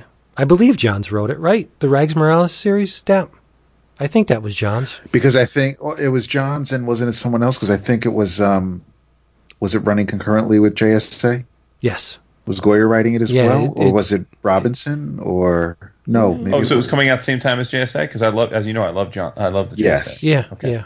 Yeah. And it lasted a good amount of issues, too. It did. And I, I'm on record as saying it's Rags Morales' finest work. He's never looked better. Okay. Yeah. Great, great, great stuff. But then it, it, it segged into Hawk Girl. And it, Mm-hmm. again, it just got crazy. It got, it, it mutated into something other than it was. Like I liked Chaykin's Hawk Girl stuff, but it was just, it's, it, it's, and it happened late in the run too. But if you're reading a book, well, I guess I'm contradicting myself because if you're reading Hawkman, you gotta assume that Hawk Girl's in the picture, right? In the in, Sure. in some fashion. So to change the book, together, yeah. right? To change the book to Hawkgirl is not really a bait and switch. Oh, it was, it was Johns and Robinson. They kicked it off right, with, with Rags and Bair on art. Yeah, it's really good stuff, and there's an omnibus out for that. Uh, it's out of print, but yes, there is. God damn a it! bunch of trades. But there's a Geoff Johns Hawkman book one and book two that are out. Sweet stuff, really good. Yeah. Uh, I may look for that at C2E2 because they're in paperback, so yeah, you will. they may be in the bins. Sweet. I gotta have some reason to hang out the bins with you guys for an hour or two. Please, yes. Let's let's make it happen. I got That- so many pre-shows lined up. I really don't need to spend much time at Artist Alley. but it's true. but there, there's a process with you in the bins. Trust it, the process. it starts out good, like you're relatively calm going in, but the longer Dap and I are, ta- are thumbing through things, the foot starts tapping, the hands are going, you, the head's The mo- look, yeah, he's You can looking see it. around. You- well, you're not wrong, but honestly, that's not that in more in the last few years that rarely happens because I think we've just come to an understanding, right? Like I don't like it doesn't behoove you both to have me hovering and getting impatient, and it doesn't behoove me to have you guys annoyingly have to follow me around because you're begging for me to stop chasing art. So I feel like we've got a good detente where we just kind of let each other do our oh do our yeah, thing. yeah. Oh, that's a pretty And symbiotic. uh, I mean, at. Heroes, at, at Heroes, Now, now New York Comic Con was different because y'all were everything's just so being straight Right. up. Uh, you were just being straight up bigots. So No, you also wanted to make sure you you you stayed in, in your lane downstairs, but it, it's it's No, I mean when I did follow you up there and start tapping my foot because you are being insensitive. that is true. Right? Yes. yeah. Got got got no time for. for the- Dude, you but- know what? When I see row upon row of quarter boxes, I don't care how damn insensitive I'm being. I was. I have to say the most fascinating part of that because that was late in the con weekend, and you guys had been through the bins because New York was not a great shopping show. I mean, there weren't a ton of of, of bins, and you had been through them all, including this place. I know you both had been Yeah. through this. Well, yeah, 'cause booth we were there earlier, at least once. the, the day before. and you Vince, you get, I mean, you get like li- like tractor beam focused. I'm on the hunt. It's incredible. And Yes. I, I try and figure out what you're on the hunt for. Doesn't You matter. You don't have a little binder, like you don't have a little notepad, like you just like you're just pulling stuff out. Yeah, yeah, yeah. You're right, and and it gets me into situations I- where I, I- realize I can be an asshole, as You know, we've I, I we've would- talked I- about. I actually wish I still had that love for floppies. well in our Like I'm defense. genuinely, I'm genuinely like envious of you guys because I many for many years, God, I mean those wild pigs. I mean, I, I for many years, even the first bunch of years we went to cons, I would spend hours going through bins with Glee and just always finding things that I needed in my mind, and and now I've just just completely lost my love affair for that. Just Aw. yeah, Well, to bring it back to Hawkman, Dap and I are archaeologists. We're searching for that that that thing that's going to reveal this slice of comic book history that we weren't privy to for whatever reason. But to, in our defense, they did re- restock those bins. They weren't they weren't the same books as they were on day one. They kept adding to them. It's like, what? What did you put in here? Oh my God! Yeah. Open space. I need this. Like whatever. just in evidence of of of how little bin diving means to me anymore. Uh, the comics we bought at that flea in North Carolina when we drove down, which was two heroes ago, going on almost two years ago, are still in the brown bags that we left the store in. Like they're still sitting in my closet in those brown bags. That's sad. That's very sad. Just keeping it 100 with you. Well, maybe you should force yourself to, if you wanted to spend an hour with us in the bins, maybe you should force yourself to do two hours. Just to, maybe you need to push through and Maybe something needs to tickle your fancy where it reignites that, that love of paper, of Yeah. singles. Well, I will say that New York was way too crowded for me to do it just to do it. True. but because of the care packages and the Patreon, uh, I definitely would like to come home with, and I'm going to set this goal, 75 to 100 comics, just for for patrons. That's like I'd love to come home with a, with a bunch of runs that I can throw into the boxes and uh, have people enjoy. True. So I hear that. I do have incentive to go with y'all and find runs. Well, I have to push myself. If I'm thumbing through a box and I see issues that I already have, I'll just keep blowing past them. But I got to, you know, center myself and say, yo, I need to get stuff for other people here too. So I'm going to be stopping. Like if, if there's a 12 issue miniseries complete in the bins for a quarter, like I'm, I'm grabbing them. Yeah. Well, C2E2 has historically been a pretty good shopping show, especially on Sunday. Yep. So I really am hoping that that we get a couple places that have those prepackaged uh, runs of stuff. Yep. And then on Sunday we get that that that nice cheap discount, 40 50% off. And uh and we can hit that cuz that would be nice. It would be nice. Yeah. All right. Um, have ye anything left to say on uh, Dark Nights Metal? I didn't think so. No, I mean, well, I, I think this is a more productive conversation than you were fearing it would be, right? Based on our Oh, you you Yeah. went you went at least an hour longer than I thought you were going to. yeah. Because you, like I said, you had me scared on on, on the Slack Well, when was, you. I was trying to, to you know, I was trying to press the flesh there. To, I was I was playing it up to you. Well, mission uh, accomplished. As Jorge's soon as, soon as, as soon as you slacked, oh boy, I thought, okay, we're, we're going to keep this going. You rubbing your rubbing your little hands together. Yes. well, I have big hands, but that's fine. okay, They're soft hands, but they're, they're nice hands. Yeah. I- well, I- it depends on if uh, if you tweet it and and Brent Yeah. sees it. Yeah, yeah. I think we've told that story in the air, right?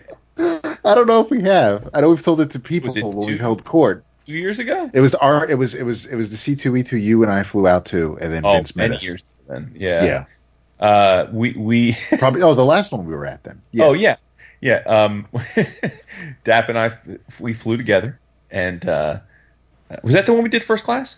Yes. Yes, we did first class, and so we had some uh, bubbly. So we did a little like marriage chug bubbly, you know, like like we did a little like clink clink and took a picture of it posted on Twitter. And we're we're doing our rounds, and we get there on C two E two, and we're saying what's up to people, and we get to uh we get to uh, Brent Schoonover's table, and he says, "Oh man, I saw I saw your uh I saw you on Twitter, like you, you did it up right." it was like he thought the picture was Dap and was it you and your wife or me You, and my wife? you and your wife. yeah, he thought the picture was me and my wife's hand. So he thought my hands were Jason's, and Jason's hands were, were, were his wife's. "Yeah, me and my wife did the same thing too." oh, that's what it was. Yeah. And at first, it took us a second to process. Then I'm like, "Oh wow!" I'm like, he just thinks my hands are like feminine. I'm like, "All right, cool, dude." I'm not a day laborer. Let's keep it 100. I don't have calluses. I'm not- they're big though. They're not small hands. I mean, they're really not honestly small hands, but whatever. So yeah, Brent thought I had lady hands. Well, just just to, before we sign off, the Sign issue. off? Well, on on Batman or on uh, Dark Nights, um, the one issue Batman lost, and I believe it's Yanick Paquette Yeah, yeah, yeah, yeah. Who just re-signed his uh, exclusive deal Yes, with he these? did. draws one of the finest depictions of Catwoman I would agree. that I have ever seen. Yes.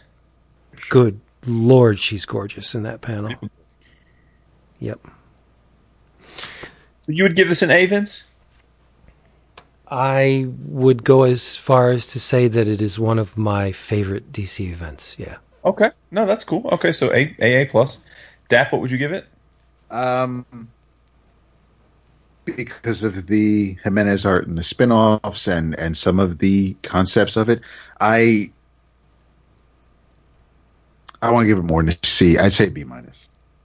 Okay, yeah, and I would give it a I would give it a C. I, I again, I like the attempt. I think there's there's decent decent kernels. I thought the art was good, um, but uh, didn't connect with me. So it's just a passing grade for me. I really wish they would explore this Earth 53, especially the, the House of Heroes, because that now gives them license to include every Elseworlds, Elseworlds character, including the Batman from Dark Knight Returns, within the DC universe. That to me is the potential there is amazing. Because as we we saw in the one page where um, Detective Chimp arrives, eh, you know, and they're all pouring out of the the Ultima Thule. Dark Knight Returns Batman joins the fight. Like I didn't ask you guys, did you find that egregious or did you think that was cool? I don't think I found it egregious. I didn't like it. Hello. Which which which issue did it happen in? Well, six, right? Because it's It was the end. It was like the calling of the cavalry. yeah, That's right. That's right. the Red Rain Batman's there. Yeah, I think I think maybe by the by, by that time I don't maybe I just mentally checked out. Um, I was probably still hung up on uh, on poor Detective Chimp getting dumber, but um, yeah, I don't I don't know. And I love the Ultima Thule. It's essentially the Yellow Submarine. It's it's a, a ship comprised of frozen music, like that's Grant Morrison. Yeah, that's cool. I love I it. that. It's the Yellow Submarine. Mm-hmm. Yeah, because even Morrison was playing with uh, with, with music and um, Oh, Final Crisis. Now that now that's an event. Well, it bookmark this bookmarks it because Superman sang to save the day, and in this Barbatos sings to generate more more of his armies. Like it's it's it's a nice little counterpoint to what Superman did in, in Final Crisis. Indeed. Yeah. All right, so we we're gonna have our poll up, I guess, probably next week. That uh, yeah, well, um, back to letting the people's vote. Yes, yeah, I'll uh, I'll go through the uh, the list. I'll remind everybody that we have the um, the Google form where everybody can Yes. can nominate things, and uh, we'll um, we'll pick eleven from there, and uh, we will have it. We will probably have it read um, for the uh, the episode following. Oh, C2 you know actually- be lit? Just What? throwing this out here, dude. What if we?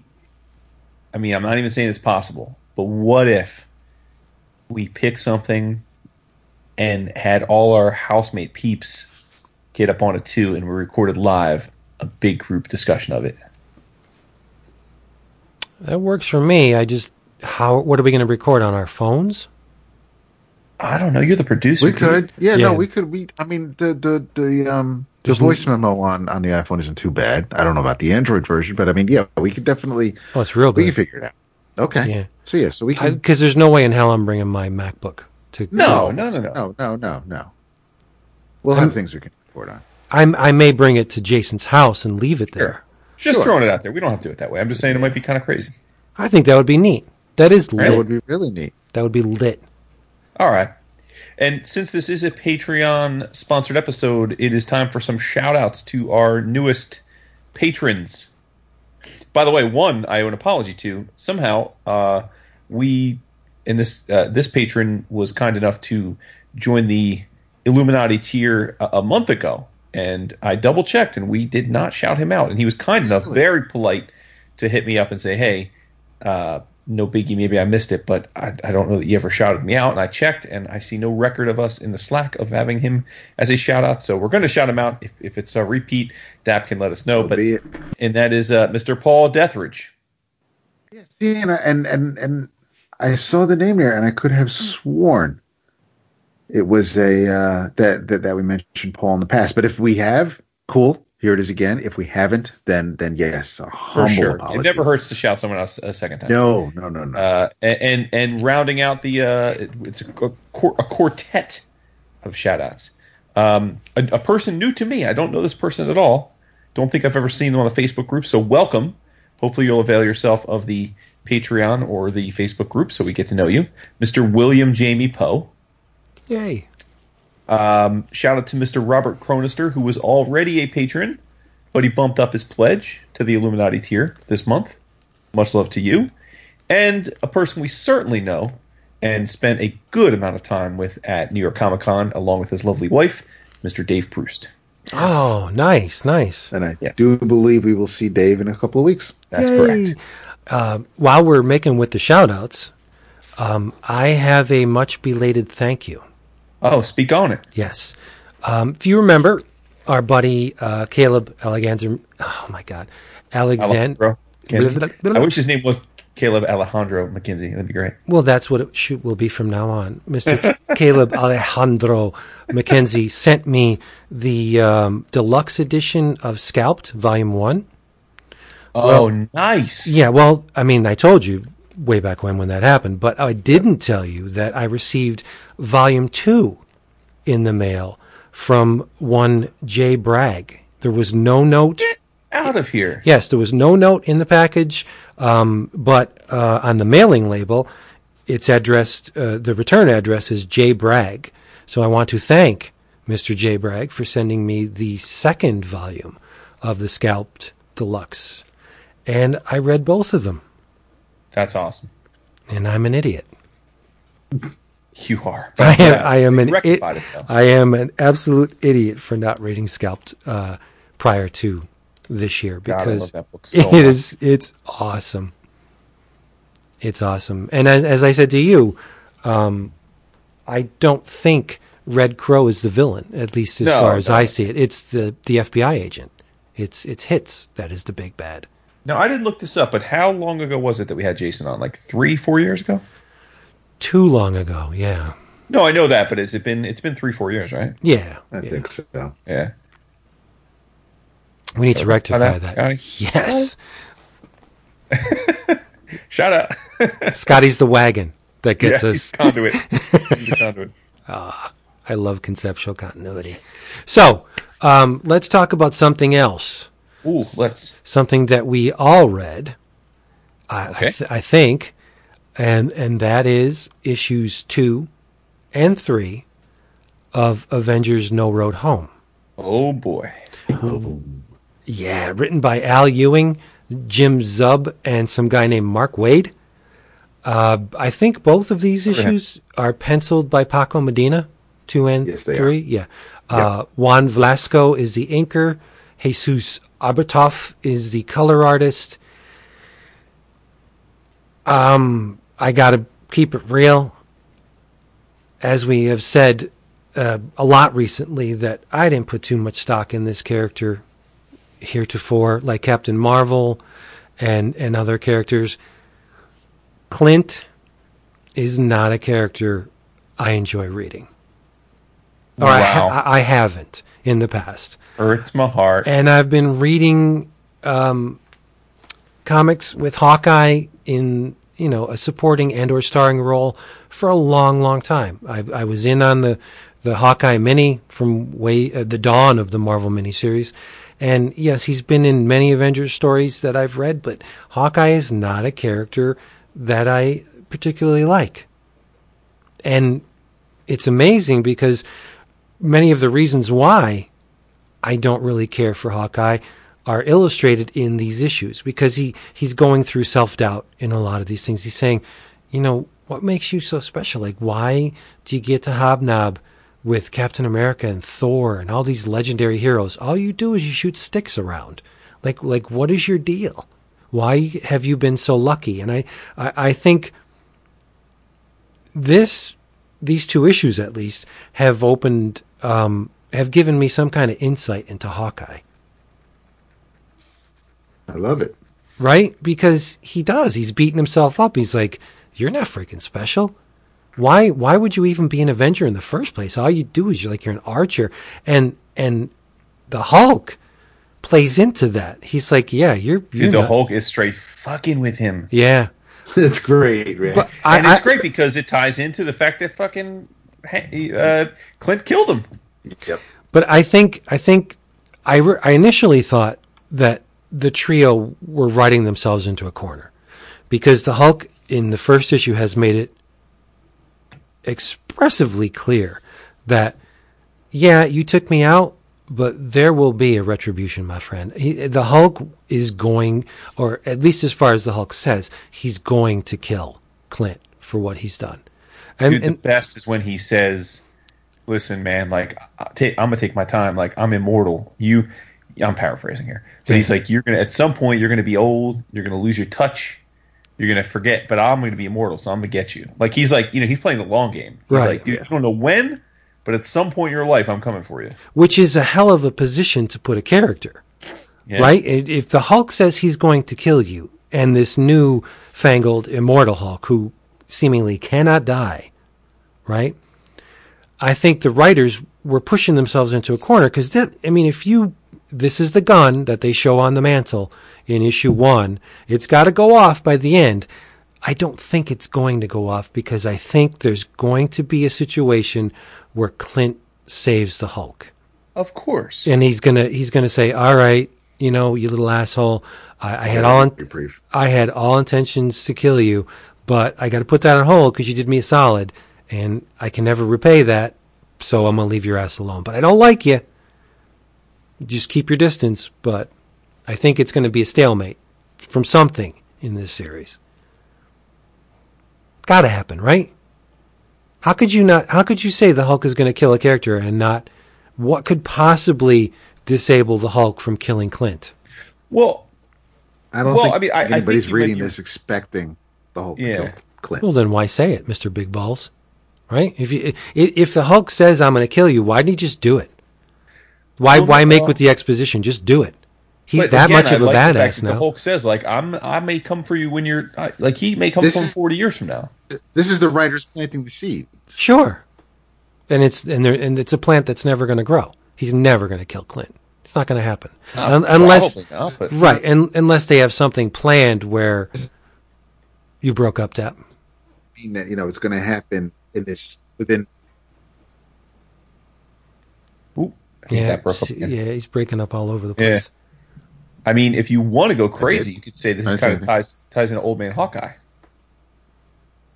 which pretty much uh, cements the fact that he doesn't die. If that's in the current continuity, I don't know how Because those, those books Hawkeye work. takes out the Hulk. So it, it is, in, it, that's the the old man Hawkeye is the same Hawkeye.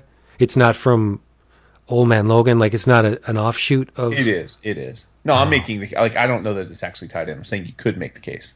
Oh well, yeah. I mean, it, it's possible, but it, it, in any case, it's it's it's fun to read. It's fun to see the Hulk threaten somebody Yes. who's been around for. And I love the way they draw him. Because you know, Pac, like, like the Hulk is massive. He's got, you know, he's literally got his his hand covers Clint's head. Yeah. He's gigantic.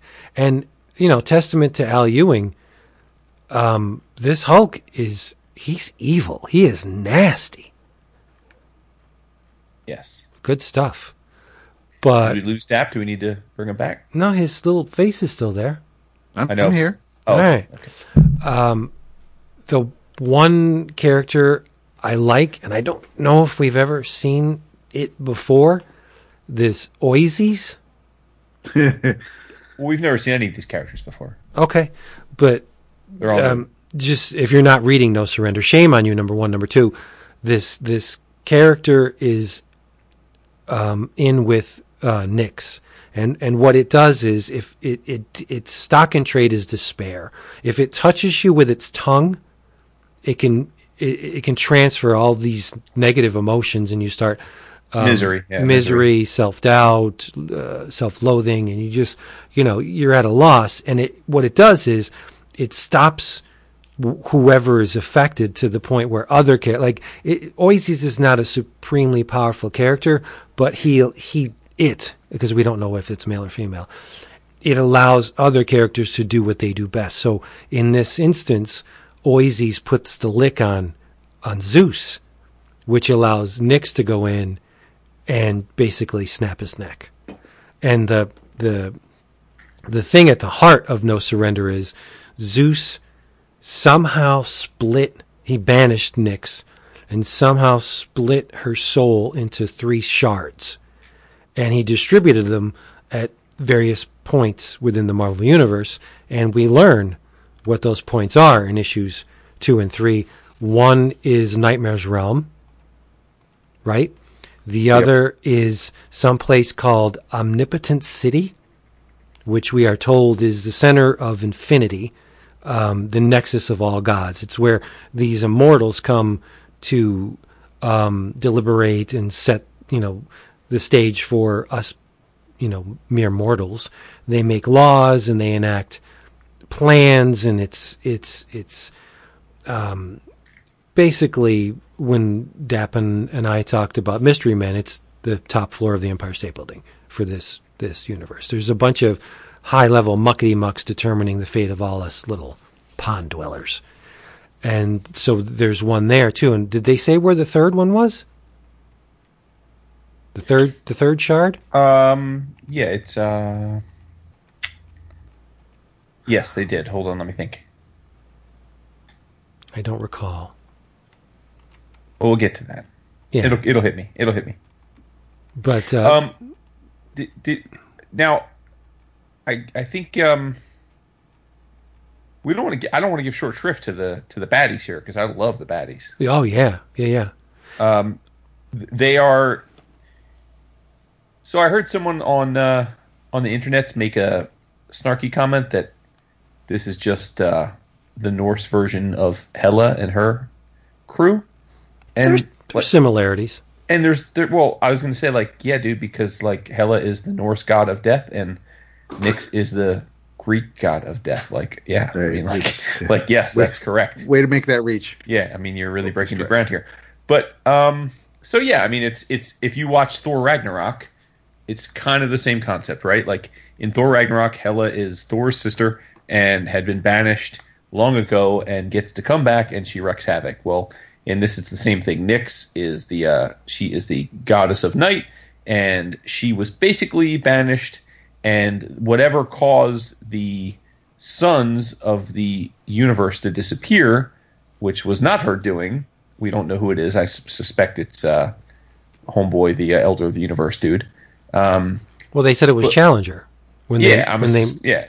So so he makes their the suns disappear, and as a result of there being night, it gives her enough power to come back into uh, this world, and she lays waste to the Olympians. But um, the cool thing I, I think Marvel does a great job with is that all of these gods, um, Apate, Dolos, Nyx, Hypnos, and Oizys are like legit Greek mythology gods. They're not.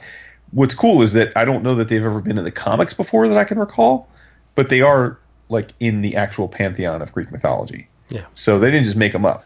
Like they, No, they all and- exist. They um, the designer is uh, Joshua James Shaw, who um, gets credit on on the uh, on the page with the rest of the, the creators of the series, and and in the third issue, um, Shaw talks about uh, or, or writes about what um, when he started designing Nyx and uh, and her her children, for lack of a better term. But no, the the designs are are absolutely fantastic, and especially Nyx. She she looks like she'd be right at home with with Medusa and and and everybody else sitting up there on on on those steps. It's Well, it's her- a great look. her body's in perfect proportion because she's got that elongated neck and and the lower bust line like she looks like a piece of art from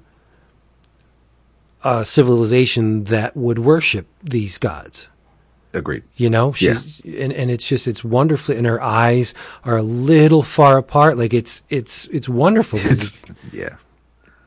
And and props to, to Medina for making sure that you know they they, they look fantastic and uh, throughout the the Yep. series so far. It's it's just and I I still adore the way the Paco draws draws women, but it's and and and every issue. I mean, it's it's a weekly event, and every issue. I, I, I feel pain when I read a monthly series and, and I'm left hanging with a cliffhanger. Here, I only have to wait a few days for the next issue, but but each issue, so it, it's been three, but the three issues so far, every cliffhanger is like, I can't believe we're ending here. I just, I Yeah. there's there's no, know. there's just barely a chance to catch your breath before you you have to get ready for the next issue. I mean, it, it's it's three writers, but you know, just like Vince enjoys with Evolution, is they're they're not stepping on each other, and and I think I kind of feel like Ewing is taking care of, of of the Hulk part, obviously, and and um, I I think you know. Just like you were able to kind of tell who was who when you were reading 52 and who was Rucka, who was Morrison, who was Johns, who was Waid. It, it's there's it still sounds though as if as if one person is handling this. They they they, they give each other enough room and and um, yeah, to be able to talk to one of them about you know the whole process with this would it, I would be really cool. Yeah, and just to um, continue what you said about Medina's um, grasp of body types, uh, especially female, there are distinct and diverse body types. Like Scarlet Witch is drawn like a supermodel, where Monica is drawn like an athletic female Yes, and, and, then, and then Yeah. you get Voyager, who's and I, I'm merely repeating or what I'm seeing on the on the page. Her breasts are a little floppy, like Mm-hmm. they're they're all the women in this are not cookie cutter. They're uh, different Right. body types, and um and it's it's among the men too. You have Hercules, who's a um was a Greek god. who's a Greek god, and, and you have the Hulk, who's gigantic, but his depiction of nightmare is amazing. Oh, and, and it's not the grotesque nightmare that we've seen. Like this is not a Kelly Jones nightmare. This nightmare is he's he's streamlined, but he's skinny. Well, when he drops the the glamour, he's he's skinny, and the expressions on his face, like when he realizes he ain't all that, and just the the the anguish in his face is so great. Uh, the the drawing in this is just wonderful. Yeah. Yep. Yep. Yeah, I got to give. I, I mean, I don't know who's responsible for. Like, I feel like we've seen the pantheon of most of most of the gods in some way, shape, or form, and I just I love that there's this whole group of of uh, Greek gods that we've never seen in Marvel Comics before that they bring out. And for the record, because I did check uh, after uh, Nyx was introduced, um, all of the other gods in her pantheon are historically accurate as being her children, which is awesome. Smoking. Yeah, that's great. But and I'm ho- I, I'm guessing that because they're they're Greek gods that they're all public domain, right? You can Oh, use yeah. Oh yeah, sure. just sure, just sure, like yeah. Thor. I mean, you, anybody can Yeah. use Thor. Yeah, yeah, I, that that's very smart. Hundred percent. it's as as you know Paco isn't taking any shortcuts. I mean, even when when Hulk catches up with with when Rocket meets up with Hulk and and Hawkeye in um, in the hospital room, you know, everything is you know there, there's no vague backgrounds. Every, everything is detailed. But I I gotta give Aburtov credit for, especially in Nightmares realm and and the the colors and, and there's just the whole package. Everybody is doing a phenomenal job. nobody's phoning anything in with this. It Yeah. just it looks fantastic from from from top to bottom. Yeah, but it's I mean it's smart coloring because if you're going to have a preponderance of green, you better have purple in there somewhere. Sure. You know, just to make it sing. But um, I have a question: Is is this rocket um, hologram costume a new thing? Like when did that start? Wait, what? Oh, never it was a mind. No, it's when because he's it was his, it was his dream. Yeah, he's coming out of the dream because when he's when he goes to he he grabs the gun and he runs and you see his costume melting onto him. I thought I was like, oh, Oh, is- no, no, what is no. that a hologram? But no, it's it's conceptual. It's when he's exiting the the the dream state that he was in or the nightmare state. Yeah, okay, makes sense. Makes sense. Yeah. I, I'm I'm not stunned, but and I shouldn't be surprised because No Surrender was phenomenal, and this this is the same writing team, so why wouldn't this be? This is going to look awesome on the shelf next to next to No Surrender. Yeah, yeah, it's great stuff. Uh, and I gotta say, I, I guess I had missed. I don't know when this started happening, but uh, when did Scarlet Witch and uh, Brother Voodoo start shacking up? Oh, it's been a while, right? I don't remember it. I I feel like I've never missed an an, an Avengers issue in like fifty years. But Well, if memory serves, and it's very faulty sometimes, I think it was within Doctor Strange, to the Jason Aaron Doctor Strange, when they were all meeting in that. In the bar with that bar. Yeah, Okay. I, I think there was. God, I just totally forgot about it. Yeah, there was an uh, allusion A L L to them being either attracted to each other or romantically involved or something. Yeah, Yeah, and I like my girl Monica Rambeau being the uh, the battery charger for uh, Vision right now. yeah. Yeah. And it's smart that her costume is a slight variation on Captain Marvel's. Yes, I mean, Yes. it's it's there. Um, but the biggest geek out moment for me, and you know, I'm a Sicilian romantic, was the Vision having to help Scarlet Witch around, carry her around on his arm Yeah. because Yep. She's blind. And she's not, all right, uh, to flesh it out, she's not blind. I don't want to spoil it, but she can't see. no, I'm that- not. That room that was awesome. That was a Yeah. fantastic reveal. Yeah, she can't see very well. After Right. after Nick's sorry, after Nyx plunges her fingers through the back of her head, she sees differently. yes, It's yes, awesome, so good. You know what? It's a wonderful time to be an Avengers fan. Oh my God, it really is. Well, unless you're Hawkeye, because like when when uh when you know Hawkeye tells Rocket don't, don't be making no deals with Nightmare. That's not how Avengers operate. And and Hulk's like, yeah, I had to run in with the real Avengers part, and you weren't there because they don't want you. And Oh, he's, like, oh, he's devastating. okay. Yeah. Yeah, he's he certainly polished his uh, one linemanship. I love it. I love it. Good stuff. And the fact that it's weekly should not be seen as a de- detriment. If it wasn't good, it would be. But it since it's coming out every week, it's it's an instigating factor to get your ass into a comic book shop. That's facts. Yep. Yep. God. Um, and again, I should not be saying this. What with my track record with Marvel, but they're doing a hell of a lot of good things recently. Waid's Doctor Strange, Aaron's Thor, um, this Avenger, Waid, uh, Aaron's Avengers, uh, Coates' Black Panther. Like they're producing a lot of really good books. And if if you're, you're not paying attention, you may just miss them. But they're out there. Uh, Venom. Venom's been great. Yep, Donny Cates' Venom, uh, Guardians of the Galaxy is really good. West Coast Avengers. Yeah, I read the second Yep. issue yesterday, which was fantastic. I caught up on. I didn't read yesterday's eighth issue, but I read the first seven issues of Coates Captain America, and that has been fantastic. Okay, yeah, I'm only start. on like issue two, so I got to get. Oh no! It, oh, dude, All you gotta you gotta bump it up. I gotta start reading that now. Oh, yes, All right. I I love what he's doing with Black Panther.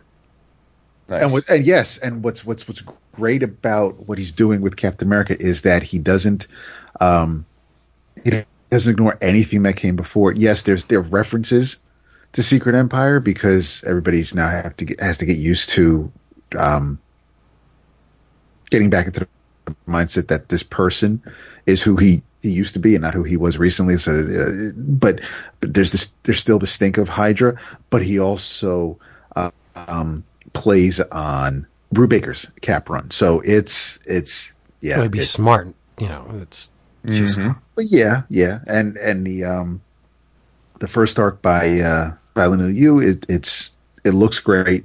Um, of, of course, uh, the second arc is by one of the Kuberts, I think Adam, and it Okay. it's not as sharp, but it still looks it, it, it it's still a Captain America book. Man, and- I haven't read a Kubert book in a long ass time. Right. Yeah. Um, so you know, since uh, Dark Knight three, but um, yeah, no, I, I'm I'm really really happy with, with what Captain America's going on right now, Nice. sweet. All right. and I have to get on Doctor Strange. Oh man, it's so freaking good. I missed I missed issue ten, so um, so they're sending that to me, and and I have uh, so I have a couple to to catch up on, but yeah, I cannot wait. Yep. Well, let's bring it on home. Yes? Hey, everybody. Uh, if you enjoyed this, we do other things uh, in tandem with this. We have a Facebook page, we uh, Facebook group. We uh, would like you to come visit that. We're on the Twitters, uh, one of us incessantly. And um, Damn, we also have a Patreon page, patreon.com forward slash one one O C L O C K C O M I C S. We would love to have you. Just check it out if you have time. Um, and while you're doing that, visit our sponsor of the regular episodes, uh, Discount Comic Book Service, dcbservice.com. If you want to save on your books, and really, who doesn't? DC, DCBS. DC serve. Yeah, have some more water. DCBS is uh, the best and uh, cheapest place to do it. So do That that. water's going straight to your head, man. Not a long, a long day, and we talked a lot this episode. It was loaded. You did, yes. Um, in stop in your travels. If um, in the spirit of metal, if you want to uh, read an absolutely insane, and that's putting it lightly, story, uh, do like me and get on the Gantz bandwagon. I Oh, you love the Gantz. Oh man! Uh, and you know what? If it casts me in a in a in a bad light recommending this book, I don't care because care for. it's hyper violent. It's excessively. Um, does it denigrate women? Well, it doesn't actually celebrate women be- because one of the members of the uh, one of the deceased, as I talked about uh, when I when I went into Omnibus Volume One, um, the uh, Kei was a woman who committed suicide uh, because she was under her mother's thrall for the entirety of her adolescent life. So she kills herself. And that's the thing with Gantz. The recently departed find themselves in a situation where they have to engage in this game, um, dictated by this gigantic, well, not gigantic, but this large black sphere. And if they rack up enough points in the game, they can go back to the way they were living before. If they die within the game, they die forever. And um, the Gantz ball provides them with these protective suits, hard suits. Um, but there is a member, the the Kei, uh, the girl, is the um, is fetish fetished by the lead, who is also named Kei uh, Kurono, he wants nothing more than to get this woman in the sack. And she spurns his advances because she is head over heels in love with Masaru Kato. Needless to say, uh, the author, the writer artist, Hiroya Oku, will depict Kei in compromising and or um, straight out nude uh, depictions whenever he gets the chance. The chapter breaks, more often than not, will show Kei completely nude, brandishing a gun or some other kind of device featured in the story. So if if you're looking for politically correct comics, Gantz is not the one to read. Um, but it is absolutely bonkers. Um, this volume is mostly um, dealing with the Tanaka alien mission. The crew, they're still trying to figure out the game. Mm-hmm. The, they don't really know the parameters of the game. There's there's one uh, participant who does. He's a veteran of many missions, but he's not willing to tell because why would I want to give you information that's going to make you survive at my expense? Like I want to rack up all the points to get the hell out of here. So I'm not telling you how this thing works. So it's trial by error. If you go too far within the game, meaning physically, if you travel too far with that outside of a, a kilometer, your head is going to explode. Yep and you're going to die. Um, so they, they, they have, they're charged with eliminating this Tanaka alien. And it takes the form of um, a Japanese pop star wearing a protective helmet. And for all intents and purposes, he looks like a marionette, like a ventriloquist doll.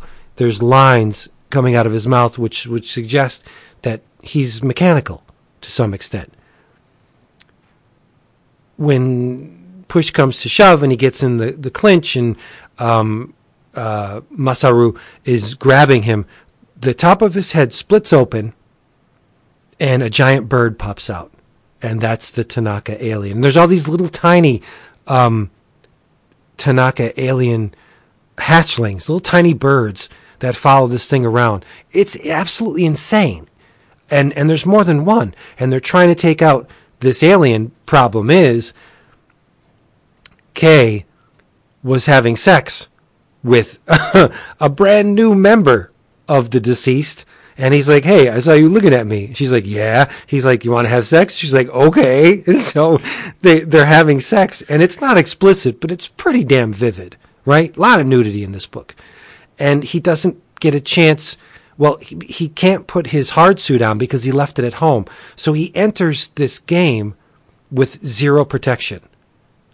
Like, if you have the hard suit on, you could take a hell of a lot of beating, far more than a normal human being could take, and still make it through the game. He doesn't have the suit, and the the culmination of that is he beats the alien without the suit, and so he gets a gigantic hard on and thinks he could do no wrong, and now he's like banzai. He's he's throwing himself into the thick of things where before he was playing it a little bit, you know, close to the vest. Like I want to see what happens. No, he's he's full on berserker mode after this thing. This, I mean, I, I can't. The the wrinkles in this story and just the absolutely gorgeous artwork. You need to be reading Gantz. Um, in this case, Omnibus Volume Two, because it is outstanding but it's not politically correct. So go into it knowing that, and you won't be surprised with some of the visuals. But if if you are easily offended, Gantz is not the manga for you. Just want to put that out there. It's dirty and violent and obscene in some spots. The dog keeps sniffing Kei's crotch. Like what? I don't get it, but it's there. It's there. Yeah. Just putting it out there. Just putting it out there, letting my, my peeps know. In your travels, um, the third issue of Superior Spider-Man came out yesterday by Christos Gage and Mike Hawthorne and Wade Von Grawbadger and Jordie Bellaire. Um, finishing the first arc uh, where um,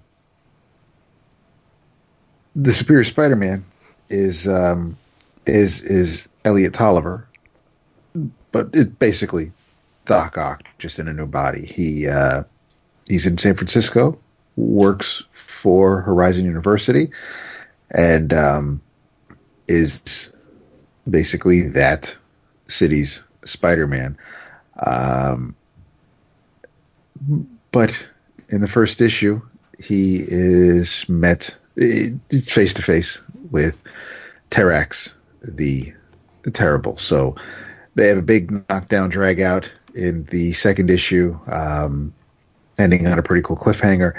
This third issue is uh, the conclusion of that battle, uh, and where we um, where we end up after a little bit of a um, well, Elliot was faced with a bit of a dilemma because um, Otto's former flame um,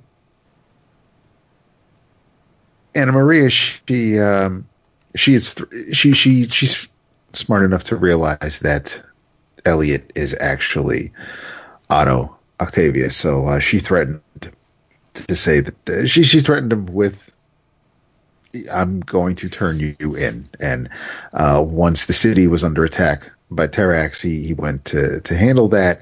She um, she may have had a change of heart in, in a third issue, but we end up um, with with some pretty interesting setups for for uh, for future stories. So I took a gamble on it. The comic shop owner recommended it. I could not be happier with it. I will be. Um, it, it's on my pull list for now. So, in your travels, Superior Spider-Man, three issues in, not far to uh, to go back to. So so check it out. Yeah, cosign. I love Nice. that you have a Spidey book that's pleasing you.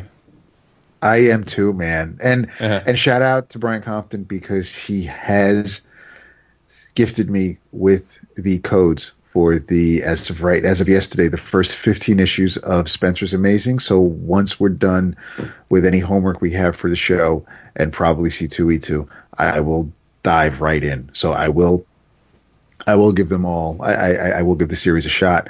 Um, but yeah, as of right now, between Superior and Miles Morales Spider Man, I am um, happy with my Spidey intake. But I will give Right. Spencer's a shot. For sure. Yeah. You all right? No, I was going to say Hawthorne and Von Grawbadger's art is just Mm-hmm. delicious, man. It really is. Yeah, yeah. Nice. Uh, okay, in your travels, um, from Lion Forge, my publisher of the year last year, uh, Infinity 8 Volume 3 hardcover. Woohoo! The Gospel Nice. According to Emma, written by Fabien Vehlmann and Lewis Trondheim, this time with art by Olivier Balez. Uh, different artist each volume. Uh, this is the third of eight volumes of this fantastic space opera that all three of us have sung loving praise to um, over the last year or so.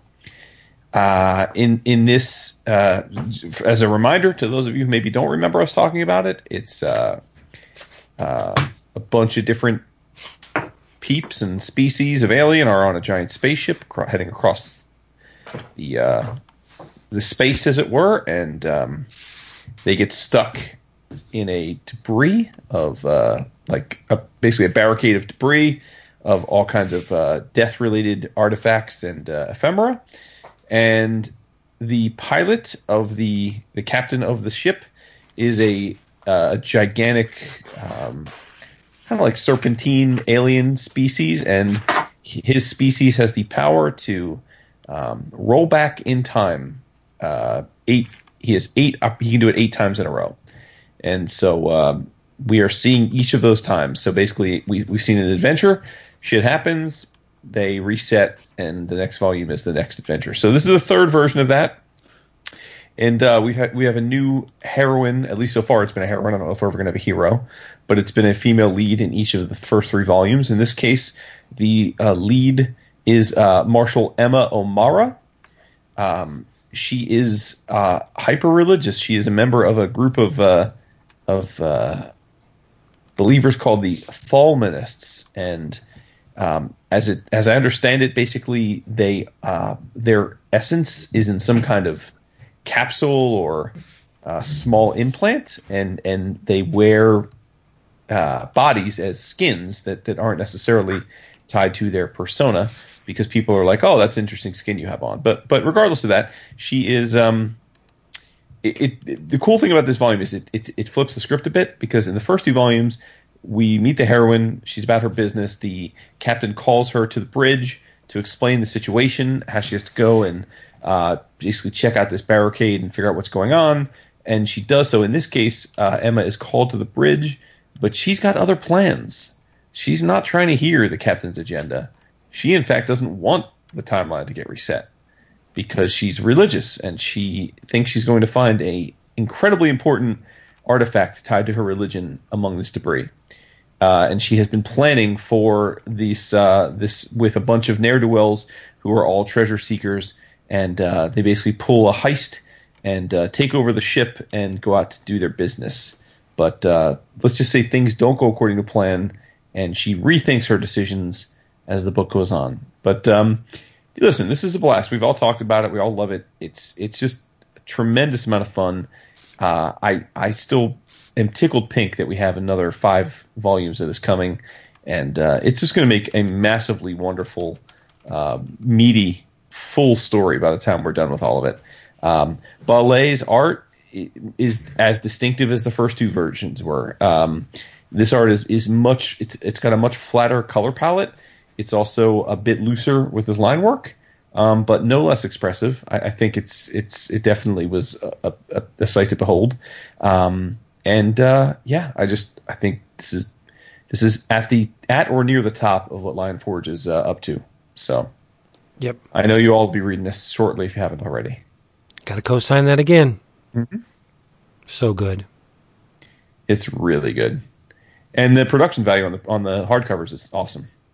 Well, even the singles for three ninety nine. I don't get yeah with the glossy with the hard cardstock covers. Yeah, singles. Well, I don't fuck with the singles, but okay, Jay. exactly. Nation of Jason. Mr. Tomio. All right, everybody. Hey, thank you for being here with us once again. We were so glad to have you. Hope you enjoyed what you heard. If you liked that, come back next week.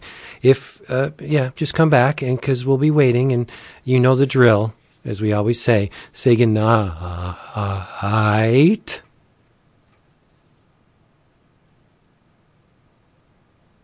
David.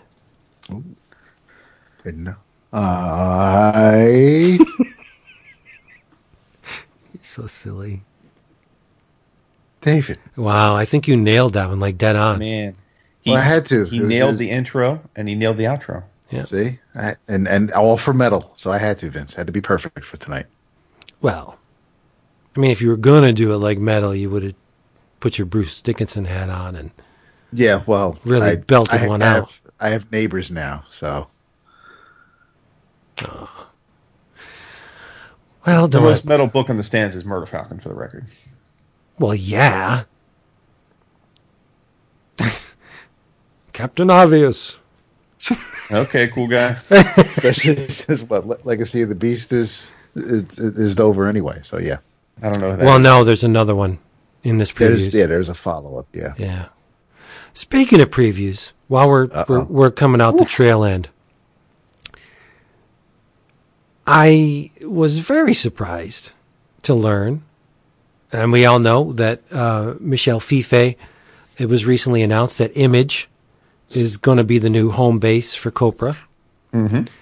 In the new previews, they offer not one, not three, but five Copra collected editions in one shot. Own it. Well, same. But do you think that's wise? I mean, assuming that they're going to be in print for a while. Right. You just hit the nail on the head. It's totally fine because it's going to be part of. I just assume it's going to be part of their catalog now, right? Yeah. Yeah. That's why I don't think I'm going to go for. Depending on how the rest of my order for the month shakes out, I might not get all five in one sitting. Right. But knowing our our sponsor, and fingers crossed, I'm hoping that they're going to do a 50% across the board on all five. I'm hoping. That may or may not be true. I'm just. Well, the fifth one is a couple bucks more because I'm I'm guessing that one of their issues was was double sized, but yeah. um, it's yeah, but the retail on on the first four are 19.99, and I think the I don't know what the fifth one is. Um, may, maybe 24.99. Yeah, so I'm I'm hoping we get boys pants on these Right. Eh, It would be nice because I'm going to get them all either way. But I haven't flipped through the Marvel catalog yet, so I'm hoping that they don't do uh, um, Jason Aaron's Thor volume two because I ordered the first one. So I, I need No, to. they didn't. I need to pass some shit out. So I No. um the in la- the Marvel. last month was a little pricey, especially since I'm sorry, uh, since uh, as of today, I had to um, edit my order and add the Mister Miracle hardcover. So so I'm I'm officially over more than I have been in recent months. Wait, what? What do you mean? Yeah, so so they they pulled they hoodwinked us Yeah. after weeks of hyping the After shit giving an exclusive Yeah. soft cover to Barnes and Noble, out of the trade paperback for Mister Miracle, uh, and and canceling the initial orders for the hardcover, um, they have resolicited the hardcover along with a uh, Batman White Knight hardcover. But um, as Mario was kind enough to point out today in the Facebook group, DCB Service has the hardcover now on their site, so you can add it to this month's order if you're so inclined, which I did as well. Um, and you might want to consider doing that because who knows? Once these things get printed, they don't generally do reprints of them.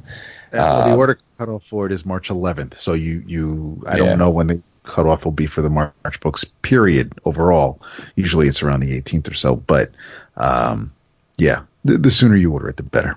But I have the Mister Miracle trade coming in my box. I know. Yes, you do. What And the- now that's I'm going to give it go to a care patron. package recipient. Yep, Well, how much is the, the hardcover? 20 and 20.99 after DCBS discount, 20.99. Yeah, I'm gonna stick with the soft cover. Damn, son. Right? Is there No sp- is there Haters extra, gonna hate. is there extra stuff in the hardcover? Like I, Uh, yeah, a hard cover. dick. well, I don't know. Does the trade does the trade have the content of the director's cut? I'm not sure. I, I don't I don't want any script pages and, and stuff like that because I that's know you hit back matter right now. I no I hate script pages. Well, I hate back matter, so I don't do that. I don't need to see the script. I've read the book. All right, everybody. We love you so much. Be back here. We'll be waiting for you. And um, say goodnight, boys. Lady, y'all. Good night, boys. That'd be good.